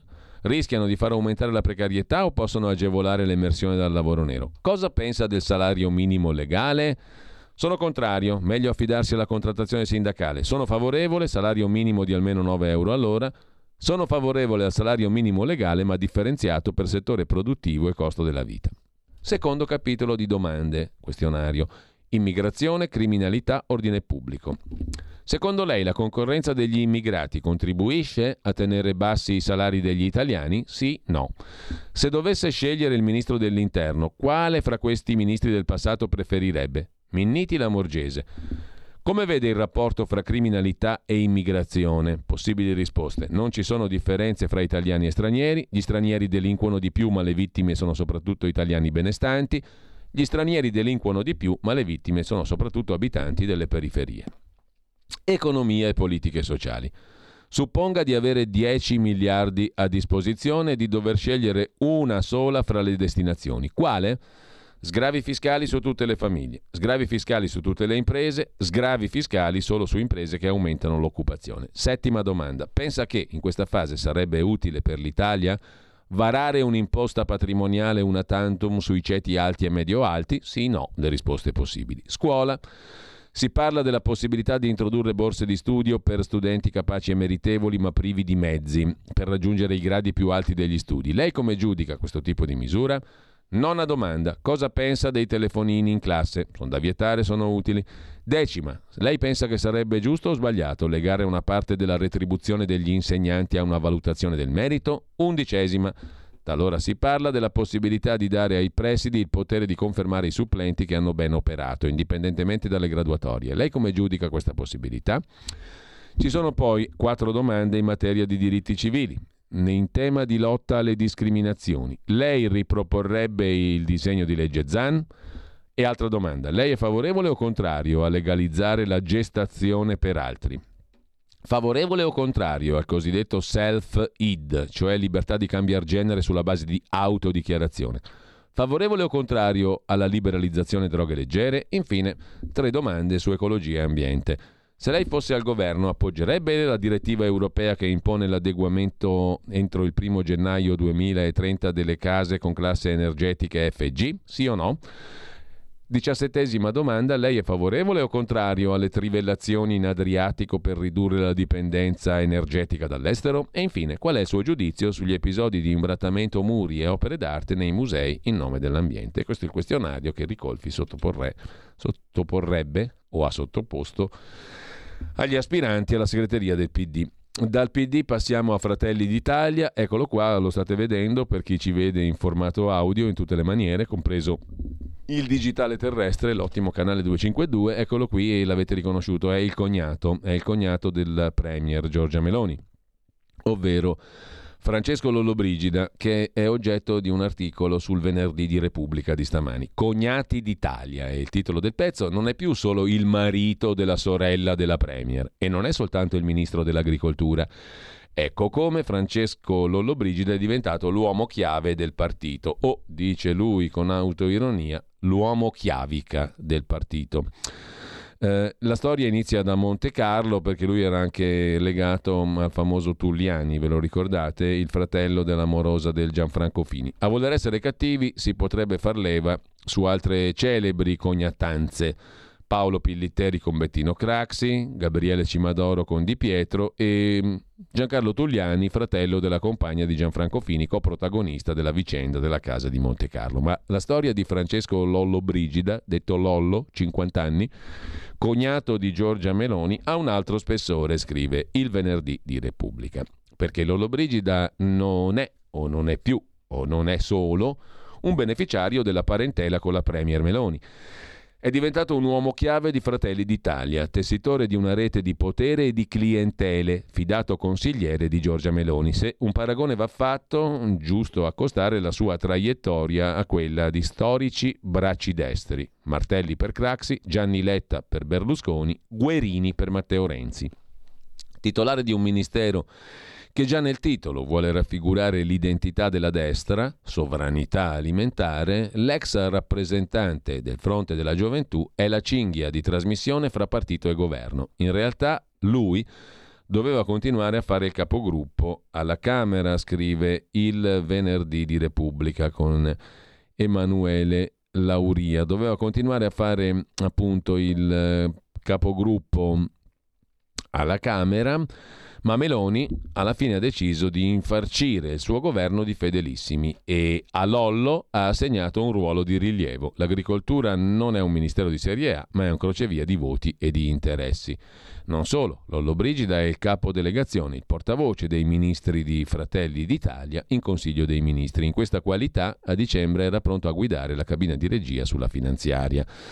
La sua longa manus si estende anche al turismo, delega assegnata a Sant'Anché, ma soprattutto agli enti e alle poltrone pesanti degli assessorati di Mezzi Italia. Il superministro responsabile turismo di Fratelli d'Italia, Caramanna, eh, influ- il superministro e il responsabile turismo di Fratelli d'Italia Caramanna, cioè Lollobrigida e Caramanna, influenzano l'Enit attraverso Sandro Pappalardo, ex assessore regionale in Sicilia e vantano legami con una lunga serie di amministratori nelle regioni, dalla Lombardia alla Sicilia, dove solo per incidente clamoroso, finanziamento da 3 milioni e 7 concesso a una società lussemburghese per la passerella della Sicilia al Festival di Cannes, è stato rimosso l'assessore al turismo Scarpinato, sostituito con un altro esponente di Fratelli d'Italia, eccetera. Insomma, in, sul venerdì di Repubblica il ritratto di quest'uomo di potere, il cognato di Giorgia Meloni. Un'altra ragnatela di potere invece ci porta a Milano, la Dynasty siculo milanese, sempiterna dei La Russa, e qui invece siamo sul 7, il settimanale del Corriere della Sera che esce stamattina.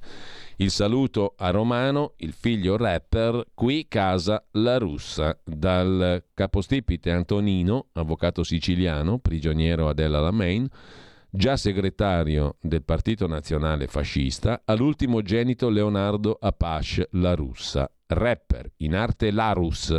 In mezzo a tutti Ignazio, che ha scalato la politica nazionale e guida una delle famiglie più potenti della Lombardia, con sulfurea moderazione, scrive Maurizio Giannattasio sul 7 del Corriere della Sera. Benvenuti a Casa la Russa, una saga che da Antonino, classe 1913, attraversa la prima e la seconda Repubblica e arriva all'ultima nidiata di figli e nipoti. Oggi la famiglia politicamente più potente di Milano e della Lombardia.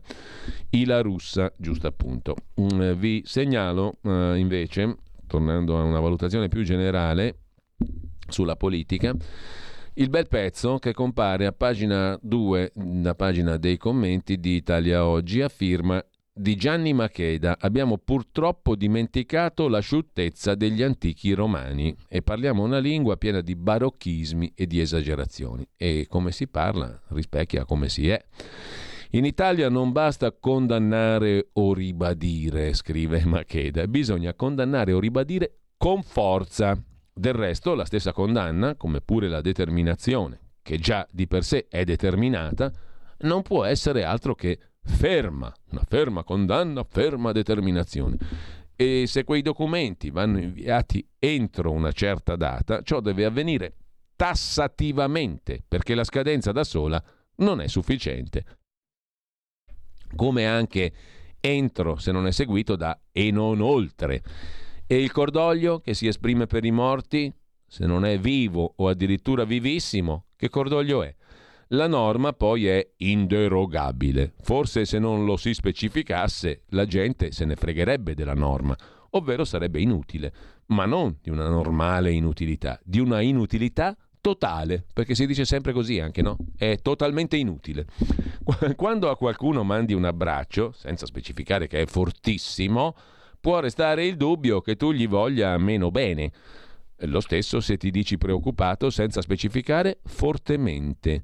La tragedia, che non avrebbe bisogno di aggettivi o specificazioni per palesarsi come evento che sconvolge, Beh, la tragedia non può lasciare indifferenti, si dice.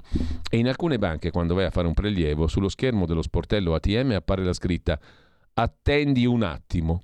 Ma perché? Cosa cambia nello stato di attesa del prelevante, a meno che non si specifichi che si tratta di attendere un minuto, cinque o mezz'ora?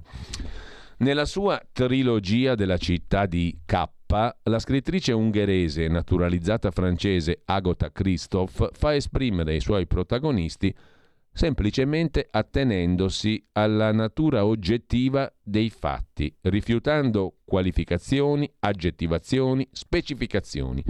Non c'è il bene o il male, il giusto o l'ingiusto, c'è solo quello che accade. Nella città di K, che non è evidentemente in Italia, allo sportello ATM la scritta che apparirebbe sarebbe attendi, non attendi un attimo.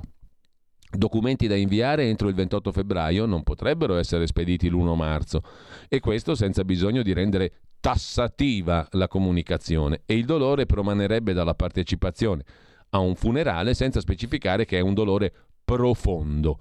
Ma in Italia non è così. Gli italiani, conclude Gianni Macheda, non sono così pare abbiano dimenticato a tutti i livelli l'asciuttezza degli antichi romani, da cui loro derivano leggi, arte e cultura, e abbiano pescato a piene mani nelle cisterne dei barocchismi per adornare frasi, espressioni e financo le leggi, che di belletti non avrebbero bisogno.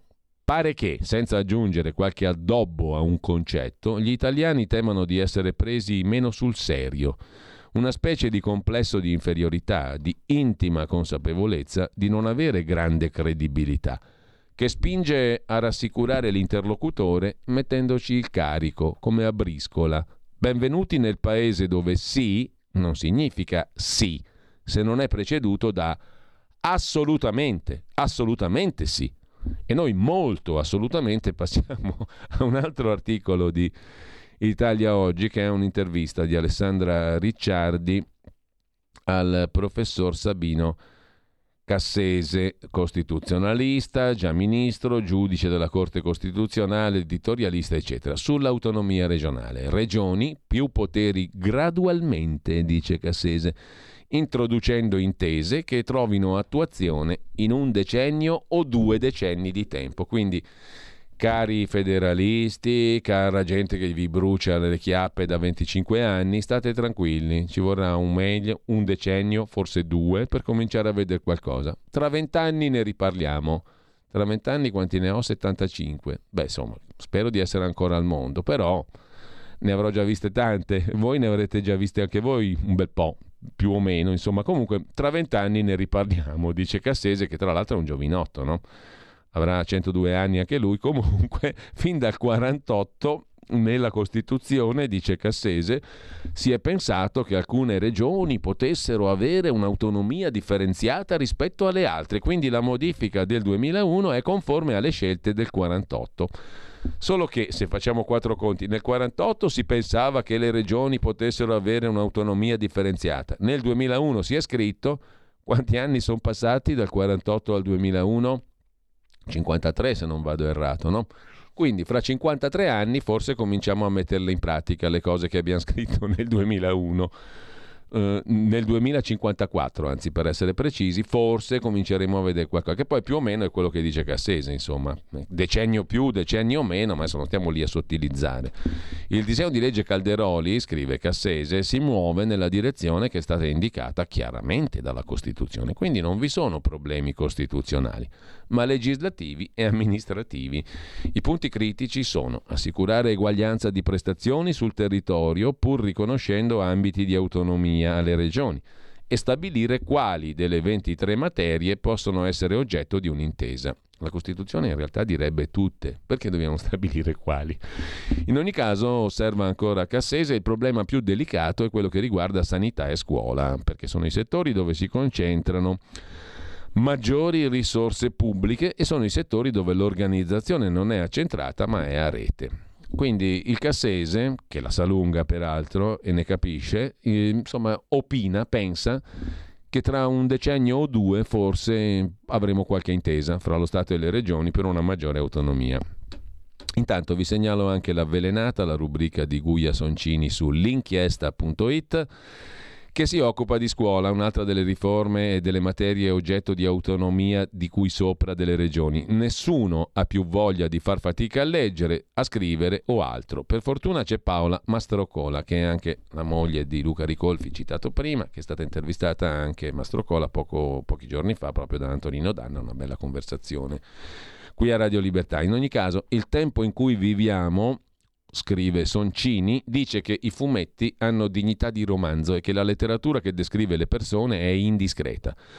Faremo invece tutti meglio a guardare i bottoni come la protagonista di La memoria del cielo, il nuovo libro di Paola Mastrocola che è stata anche insegnante per eh, tutta la sua vita. Nessuno vuole più far fatica a leggere, a scrivere o altro. Anche i sussidiari per la scuola devono essere illustrati. Qualche anno fa, scrive Soncini, a una tavolata alla quale si stava parlando di letteratura, la figlia adolescente di amici chiese cosa avesse scritto questo tale Proust su cui qualcuno stava dicendo qualcosa. Le dissi che non le sarebbe piaciuto, citando non ricordo più chi, Gide, vatti a ricordare, che l'aveva scartato dicendo che non capiva come potessero servire decine di pagine per raccontare come ci si rigirava nel letto insonni. La ragazza fece la faccia raccapricciata di quella che pensa che leggere decine di pagine di descrizione sia un compito che la scuola ti costringe a fare, non un divertimento a cui qualcuno può assoggettarsi volontariamente. Mi è tornato in mente leggendo un saggio sulla scrittura di Mary Gateskill, in cui l'autrice racconta due episodi che coinvolgono due scrittori ospiti di corsi organizzati da lei. Il primo vent'anni fa. La Gateskill suggerisce di mettersi nei panni del personaggio fisicamente e osservare cosa osserva il personaggio fuori dalla sua finestra. George Saunders sbotta. Ma chi è che guarda fuori dalla finestra e riflette sugli alberi? Solo la gente nei libri. Quattro anni fa, invece, ad andare a parlare con i suoi studenti è stata Joyce Carol Oates, della quale mi piace ricordare la definizione data da Gore Vidal. Le tre parole più noiose della lingua inglese sono Joyce Carol Oates.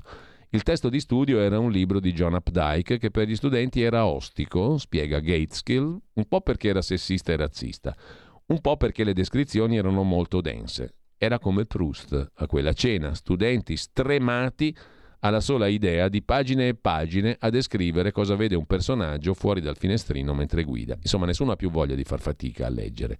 I sussidiari illustrati, meglio. Per fortuna c'è Paola Mastrocola anche um, sulle pagine di Avvenire di stamani, con Mastrocola l'Italia di ieri. Impresa diretta, l'ultimo libro di Paola Mastrocola narra le vicende di una famiglia piccolo borghese nella Torino del secondo Novecento, in cui la figlia, voce narrante, potrebbe benissimo essere lei stessa, l'autrice. Il libro si intitola La memoria del cielo, Rizzoli. Lo ha pubblicato Paola Mastrocola, ha una bellissima scrittura, scrive Roberto Carnero oggi su Avvenire. Una scrittura che ti conduce per mano, sempre precisa sul piano formale, eppure tagliente, a tratti ruvida per le idee che porta con sé. Questo perché, tale è almeno l'impressione da lettore che la segue da oltre vent'anni, c'è sempre in ogni suo libro una verità e la verità può essere scomoda e talora urticante. Forse è proprio questo che fa di uno scrivente uno scrittore, la fedeltà alla verità. La memoria del cielo, il nuovo libro di Paola Mastrocola. Vi segnalo anche in tema di chat GPT, intelligenza artificiale, e diciamo intelligenze artificiali che si occupano di parola, tratto distintivo dell'essere umano. Ecco perché, scrive Marco Ugo Barsotti su Atlantico Quotidiano, è impossibile una chat GPT europea. siamo in grave ritardo rispetto agli Stati Uniti. L'Europa finanzia i carrozzoni e dimentica le start-up innovative. Parlano i creatori di Peperoni Artificial Intelligence. Fatevi da parte, lasciate spazio ai giovani nerd. Su sussidiario.net c'è un articolo di Fabrizio Foschi proprio su questo tema dell'intelligenza artificiale e di chat GPT. Memoria, emozioni, ragioni. Così diamo scacco all'algoritmo di chat GPT. L'intelligenza artificiale, nella versione chat GPT, preoccupa molto il mondo della scuola seria. Tre ragioni espone Fabrizio Foschi sul sussidiario.net per non averne paura. E anche mm, il venerdì di Repubblica, anzi no, chiedo scusa, è il eh, Gianna Fregonara, la consorte dell'ex premier e segretario del PD Enrico Letta, che sul 7 del Corriere della Sera si occupa di intelligenza artificiale e scuola. È finita l'era dei compiti a casa? Il nuovo chatbot, ChatGPT, scrive testi, effettua traduzioni, risolve problemi matematici e pesca in quell'enciclopedia universale che è la rete, rischiando di mandare in pensione un modello che dura da cent'anni. Le soluzioni esistono, proviamole. Questo è il tono dell'articolo sul 7 del Corriere della Sera. Con questo ci fermiamo e mh, mm, apriamo poi tra pochissimo la nostra finestra sul sussidiario.net.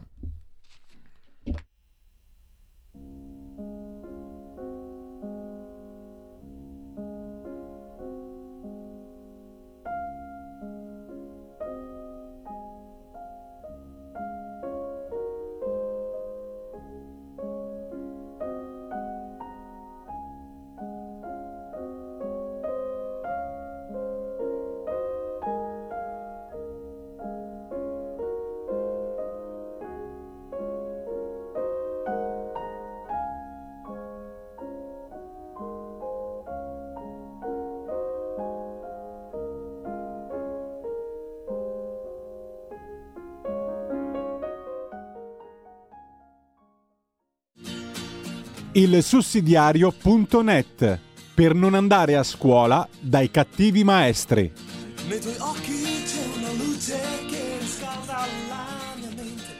Demetrio Stratos come su area ci introduce al um, nostro spazio del venerdì con il sussidiario.net che abbiamo appena citato tra l'altro in rassegna stampa parlando di chat GPT un argomentone di quelli che ci terranno compagnia per lungo tempo, presumo. Intanto do il benvenuto e il buongiorno ad Alessandro Cappello, coordinatore editoriale del sussidiario.net. Buongiorno Alessandro.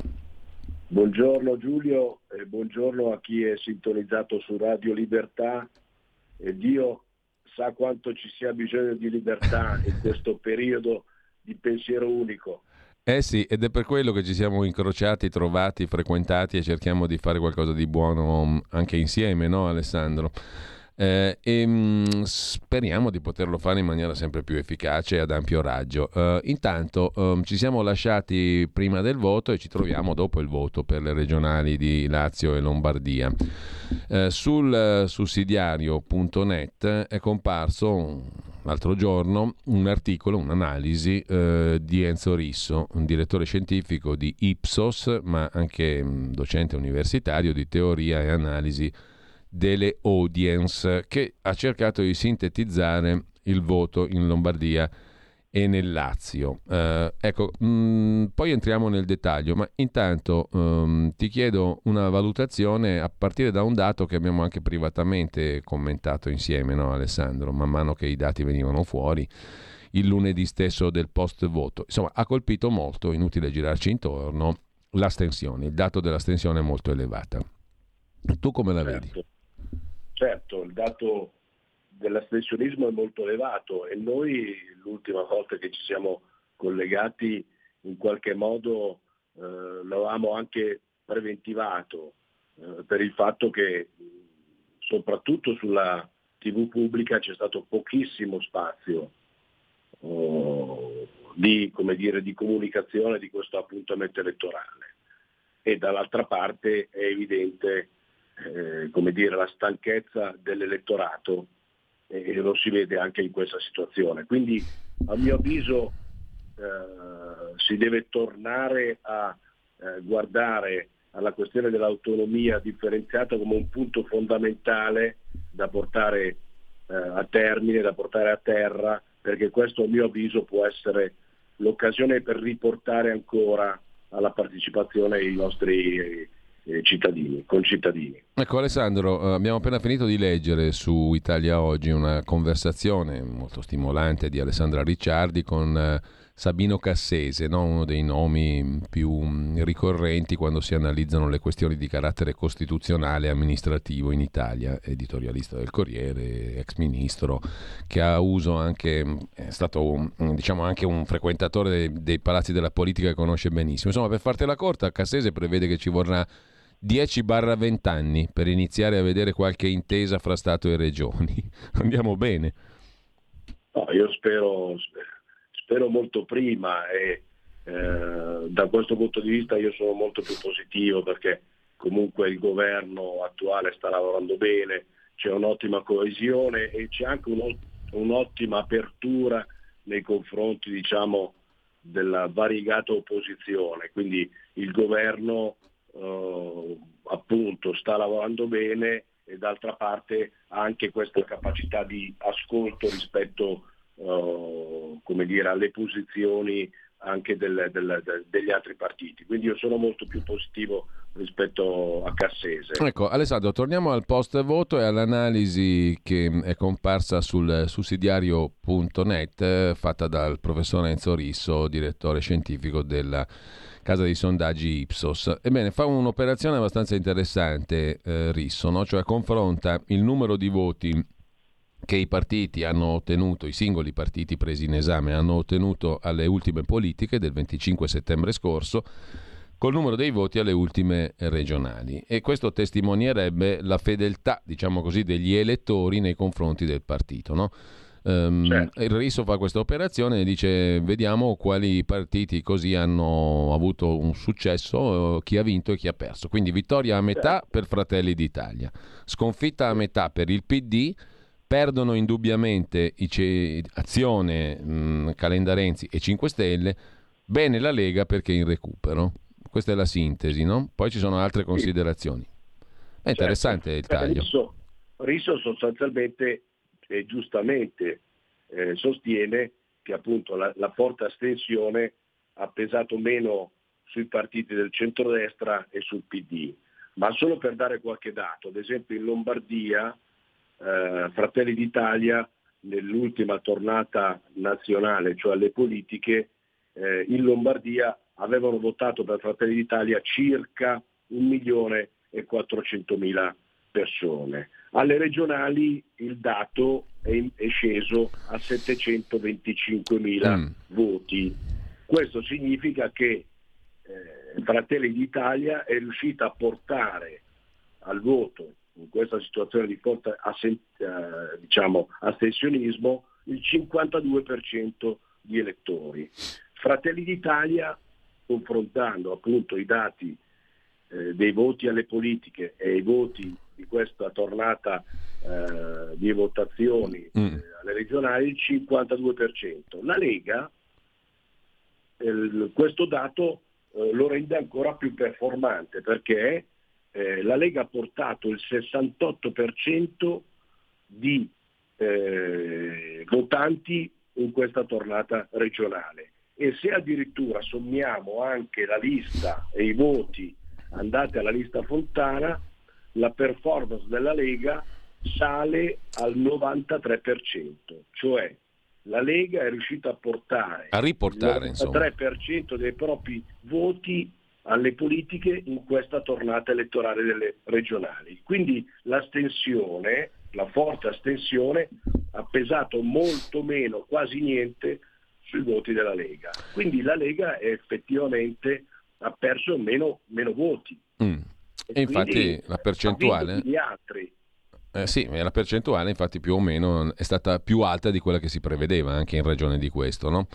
Mentre Esattamente. Lo stesso, in parte, vale per, in parte, vale anche per, il PD il discorso, perché sì, il PD tiene il 65% degli elettori.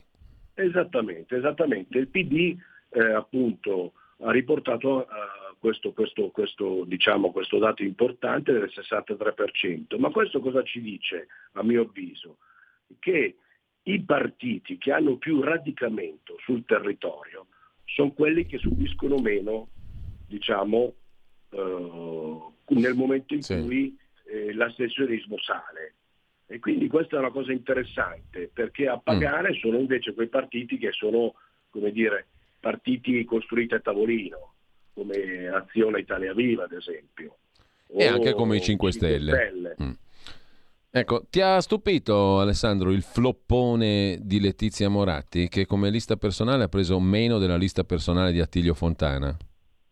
Ma sì, mi ha colpito moltissimo, mi ha colpito moltissimo perché io, io come altri, come dire, eh, altri elettori che, che, avevano stima della Moratti ancora, eh, come dire, non capiscono la scelta che ha fatto.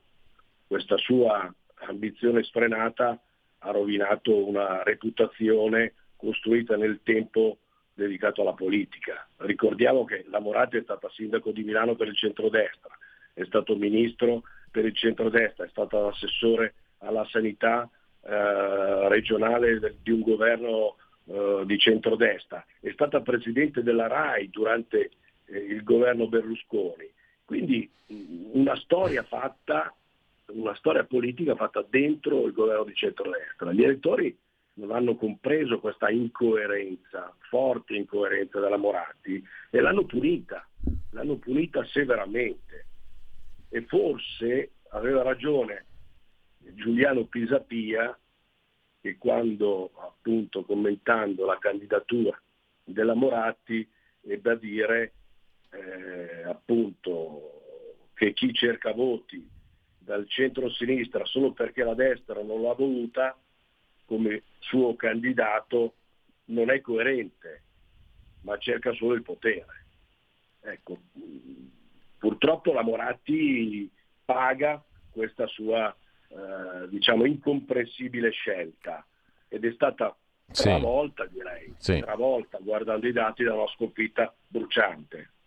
Diciamo che sulle sue gambe è un po' difficile che cammini il progetto di terzo polo, perché non è terzo per niente innanzitutto, se si, se si contano i voti è ben altro che terzo, però insomma sarà difficile che possa avere una continuità. Ma certo, ha preso, eh, tieni conto Giulio che insomma il, l'Italia Viva in Lombardia è passata da 513.000 voti a 122.000, cioè ha portato il, solo il 24% dei loro elettori alle urne e quindi a votare. E poi stavo quindi... vedendo oggi una cartina su Milano, ma alla fine si è riconfermato che quelli pochi che hanno rivotato terzo polo, quel terzo polo, chiamo, per capirci insomma Calenda Renzi, mm, stanno in centro, proprio in centro storico, intorno sì, al Duomo. Certo. Eh, certamente, certamente, sono gli stessi elettori del sindaco Sala. Vedi, allora... L'altra stazione che mm. mm. ci terrei a fare è che appunto eh, qualcuno, soprattutto dalle parti di Italia Viva, in parte, in parte Calenda, eh, dicono insomma il centrodestra vince eh, con questa bassa affluenza. Ricordo solo che Sala è stato eletto sindaco di Milano con un'affluenza del 47%. Certo. Quindi voglio dire, e, e, e ricordo ancora eh, come dire, eh, l'esultanza da parte in particolare di Maiorino, eh, attuale candidato sconfitto alle regionali, che a proposito della vittoria di Sala diceva mai come ora, eh, diceva nel tempo delle elezioni del sindaco Sala, mai come ora è aperta la sfida anche per la regione Lombardia nel 2023 e Maran rincarava la dose dicendo per la prima volta la Lega si può battere in tutta la Lombardia. I fatti eh, ci dicono che invece è andata molto diversamente da quello che loro immaginavano. E devo dirti che sono molto eh, come dire, attento al fatto che, sì. eh, di, come si, di come la coalizione di centrodestra abbia vinto in modo importante dal punto di vista della percentuale, anche e soprattutto laddove si è dovuta combattere eh, la pandemia in modo sì. per dire, drammatico. nella Bergamasca. A Bergamo eh, la coalizione centrodestra è arrivata al 61%, significa che è stata apprezzata tutta l'azione fatta da Attilio Fontana per quanto riguarda la lotta al Covid. Eh sì, chiaro. Perfino, perfino a Codogno c'è stata una percentuale interessantissima che come tu ricorderai a Codogno ci fu sì, il sì, famoso sì. paziente zero, eh, quell'uomo di 38 anni, perfino a Codogno il centrodestra ha vinto col 56%. Vero, sono dati indub- che indubitabilmente mettono la parola fine a tanta speculazione. Se poi tu mi domandassi, Giulio, eh. Eh, eh, un vincitore particolare, io potrei dirti che la vittoria di Attilo Fontana con una appunto con questa percentuale davvero significativa, perché poi a Brescia il 62, a Como il 61, a Cremona il 58, credo che sia una vittoria, quella di Attilio Fontana, che eh, debba essere anche riconosciuta alla, al, alla, all'individuo al del sì. partito, a Salvini. Mm.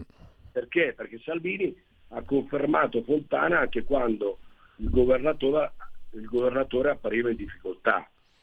Ti ricordi, provato dalla pandemia, costretto a a cambiare assessore. Sì, è vero, è vero. In difficoltà per le inchieste da cui è uscito pulito.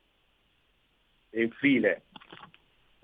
Molti, dalla, dalla, molti lo reputavano un candidato debole, invece non è stato così. Si è verificato sul campo. Così Salvini ha difeso a oltranza Fontana e gli elettori gli hanno dato ragione. Gli elettori sì. hanno apprezzato con il loro voto il lavoro che è stato fatto in Lombardia dal governatore e dalla sua giunta. Questo è un dato sicuro. Um, Alessandro, dobbiamo salutarci. Mm, volevo far notare, ma proprio sinteticamente perché siamo già fuori tempo massimo, che comunque eh, il professor Risso dà una sua spiegazione anche dell'astensionismo, ne abbiamo sentite diverse in questi, in questi giorni e secondo Risso si vota troppo, semplicemente c'è un eccesso di ricorso alle urne, perché si è votato alle politiche, si vota adesso, e quindi l'elettorato è un po' stanco di essere chiamato alle urne in modo costante. L'altra cosa che mi ha colpito del ragionamento del professor Risso, dei dati che, che, che, commenta Risso, è che comunque c'è una priorità, questo non solo a livello lombardo e razziale, ma in eh, tutta Italia, che riguarda il lavoro. Ecco, questo è un altro fattore determinante, credo, sul quale si giocherà buona parte del successo delle classi politiche dirigenti. Avere certezza sul lavoro è la prima preoccupazione degli italiani.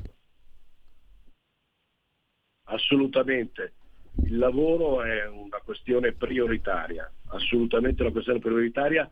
Aggiungerei il lavoro e con un occhio particolare a quello giovanile. Dobbiamo fare in modo che la precarietà nel mondo del lavoro dei giovani diminuisca fortemente. Non è possibile pensare che un giovane possa costruire il proprio futuro avendo un lavoro precario. Allora, grazie ad Alessandro Cappello, coordinatore editoriale ilsussidiario.net, una testata che come sempre, come tutti i giorni, del resto anche in rassegna stampa, ci dà la possibilità di inquadrare i fatti del giorno in maniera diversa dal solito. Grazie Alessandro. Grazie a te. Tra poco con voi Alessandro Panza, Orizzonti Verticali, versione Europa, ce n'è di roba da dire sull'Europa. E poi, oltre la pagina, Pierluigi Pellegrin, tre ospiti da non perdere. Avete ascoltato la rassegna stampa.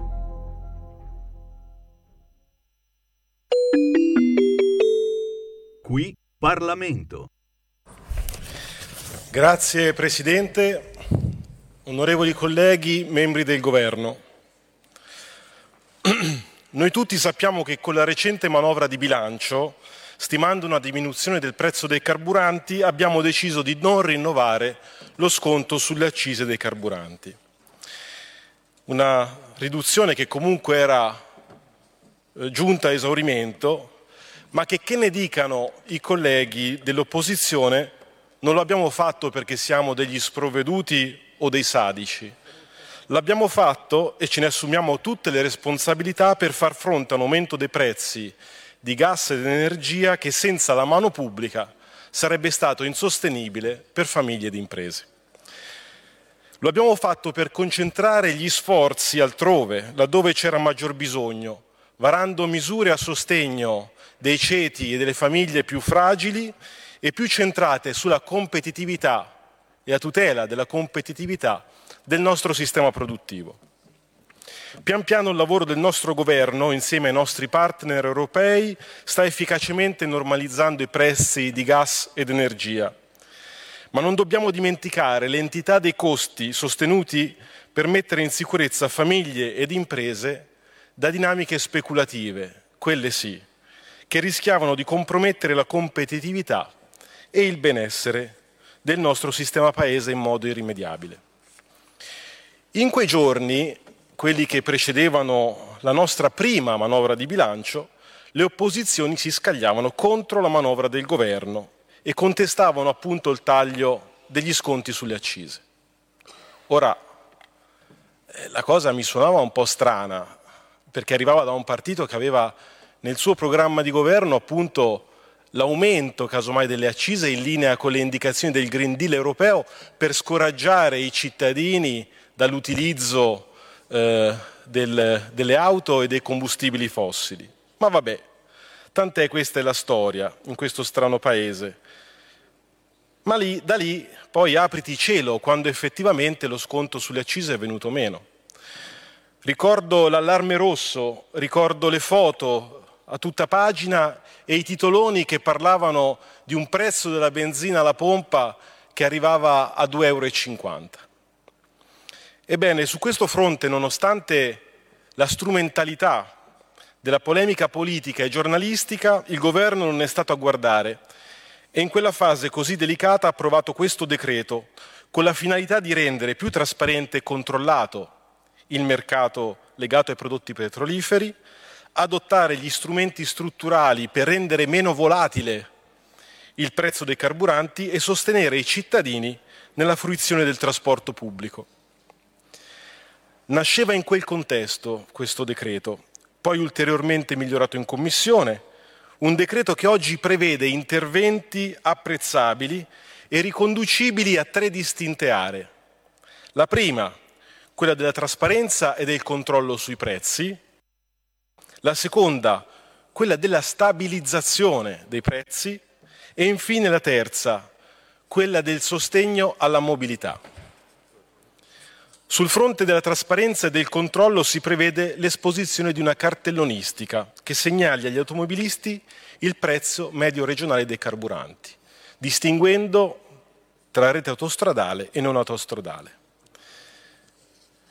Contestualmente si prevede un sostanziale abbassamento delle multe a carico dei gestori degli impianti, una revisione dell'impianto sanzionatorio che non si limita ad abbassare le sanzioni, ma che introduce anche un principio innovativo e molto importante, cioè quello che le sanzioni siano commisurate al fatturato dell'esercizio.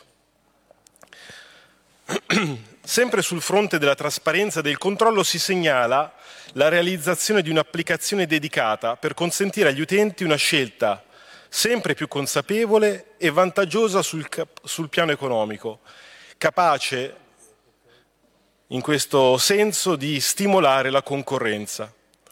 Si prevede quindi il rafforzamento della figura del garante per la sorveglianza dei prezzi, a cui vengono affidati più poteri e più strumenti a garanzia dei consumatori. Sul fronte della stabilizzazione dei prezzi, come ha ricordato la collega relatrice, si semplifica e si rende strutturale un meccanismo con cui l'esecutivo può calmierare l'aumento dei prezzi di carburante qualora questi oscillano, oscillino sopra le aspettative, sopra le previsioni che sono fissate nel documento di economia e finanza. Infine, sempre stando, rimanendo nel merito del provvedimento, per la parte che riguarda il sostegno della mobilità dei cittadini si prevede la detassazione dei buoni carburanti o di analoghi titoli fino a un massimo di 200 euro e si introduce un contributo fino a 60 euro per gli abbonati ai servizi di trasporto pubblico, quelli che hanno un reddito inferiore a 20.000 euro e che eh, subiscono oggi l'aumento del prezzo dei carburanti.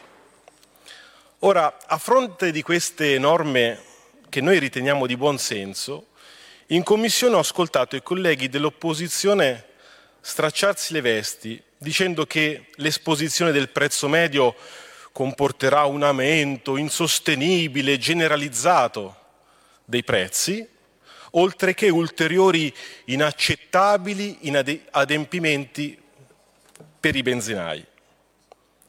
Come spesso accade, abbiamo assistito ad una strumentalizzazione e ad una drammatizzazione eccessiva di concetti banali, di concetti semplici.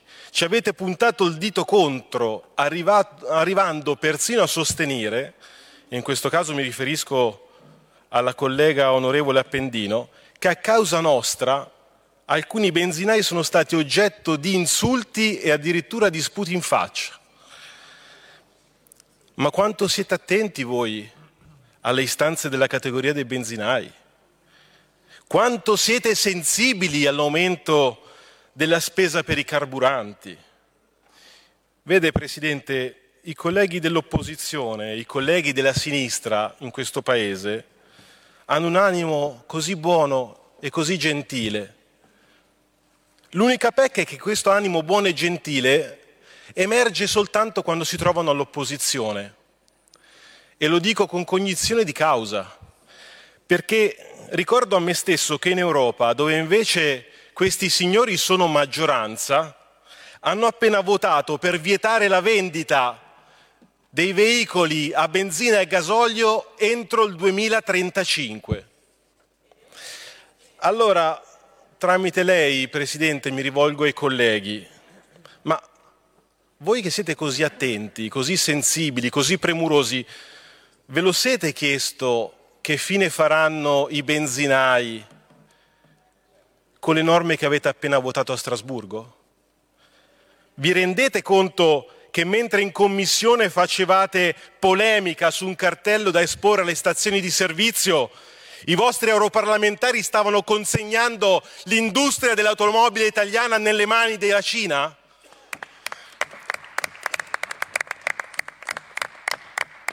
E insieme a quello il destino di centinaia e migliaia di famiglie e della nostra mobilità. Chiedo a queste anime nobili, a queste anime nobili e sensibili della sinistra italiana, nel futuro disegnato dalla vostra affascinante ideologia green, quale mobilità, quale libertà di movimento spetta a chi non ha la possibilità di permettersi un'auto elettrica nel futuro. Ci sapete dire, ad esempio, quanto costerà l'energia nel vostro mondo ideale, dove l'elettricità alimenta tutto e dove persino tutti i mezzi circolanti dovranno essere elettrici? Ci sapete, ci sapete dire quanto costerà l'energia, quanto costerà eh, la mobilità individuale con un aumento così vertiginoso del fabbisogno di energia elettrica in un paese che, come sappiamo, non è ancora autonomo da questo punto di vista? Ho paura, Presidente, che non ce lo sappiano dire, perché l'ideologia spesso conduce a scelte stupide e magari certe domande nemmeno se le sono poste.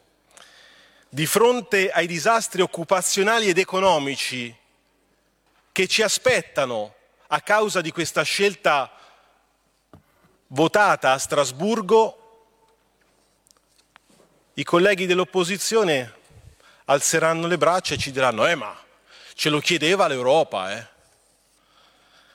Sempre ammesso che di ideologia si tratti, sempre ammesso che si tratti solo di quello, perché con i tempi che corrono e con i borsoni che girano ultimamente in Parlamento europeo, qualche dubbio sulla buona fede di qualcuno potrebbe anche sorgere. In tutti i casi, mentre la minoranza continua a raccontare qua dentro e fuori da qua un'Italia sola, emarginata, ingiusta, un'Italia poco credibile, noi continuiamo a lavorare e se mi permette Presidente continuiamo anche a vincere le elezioni, guarda caso. Ebbene, ci apprestiamo ad approvare la conversione in legge di questo decreto, ma non solo.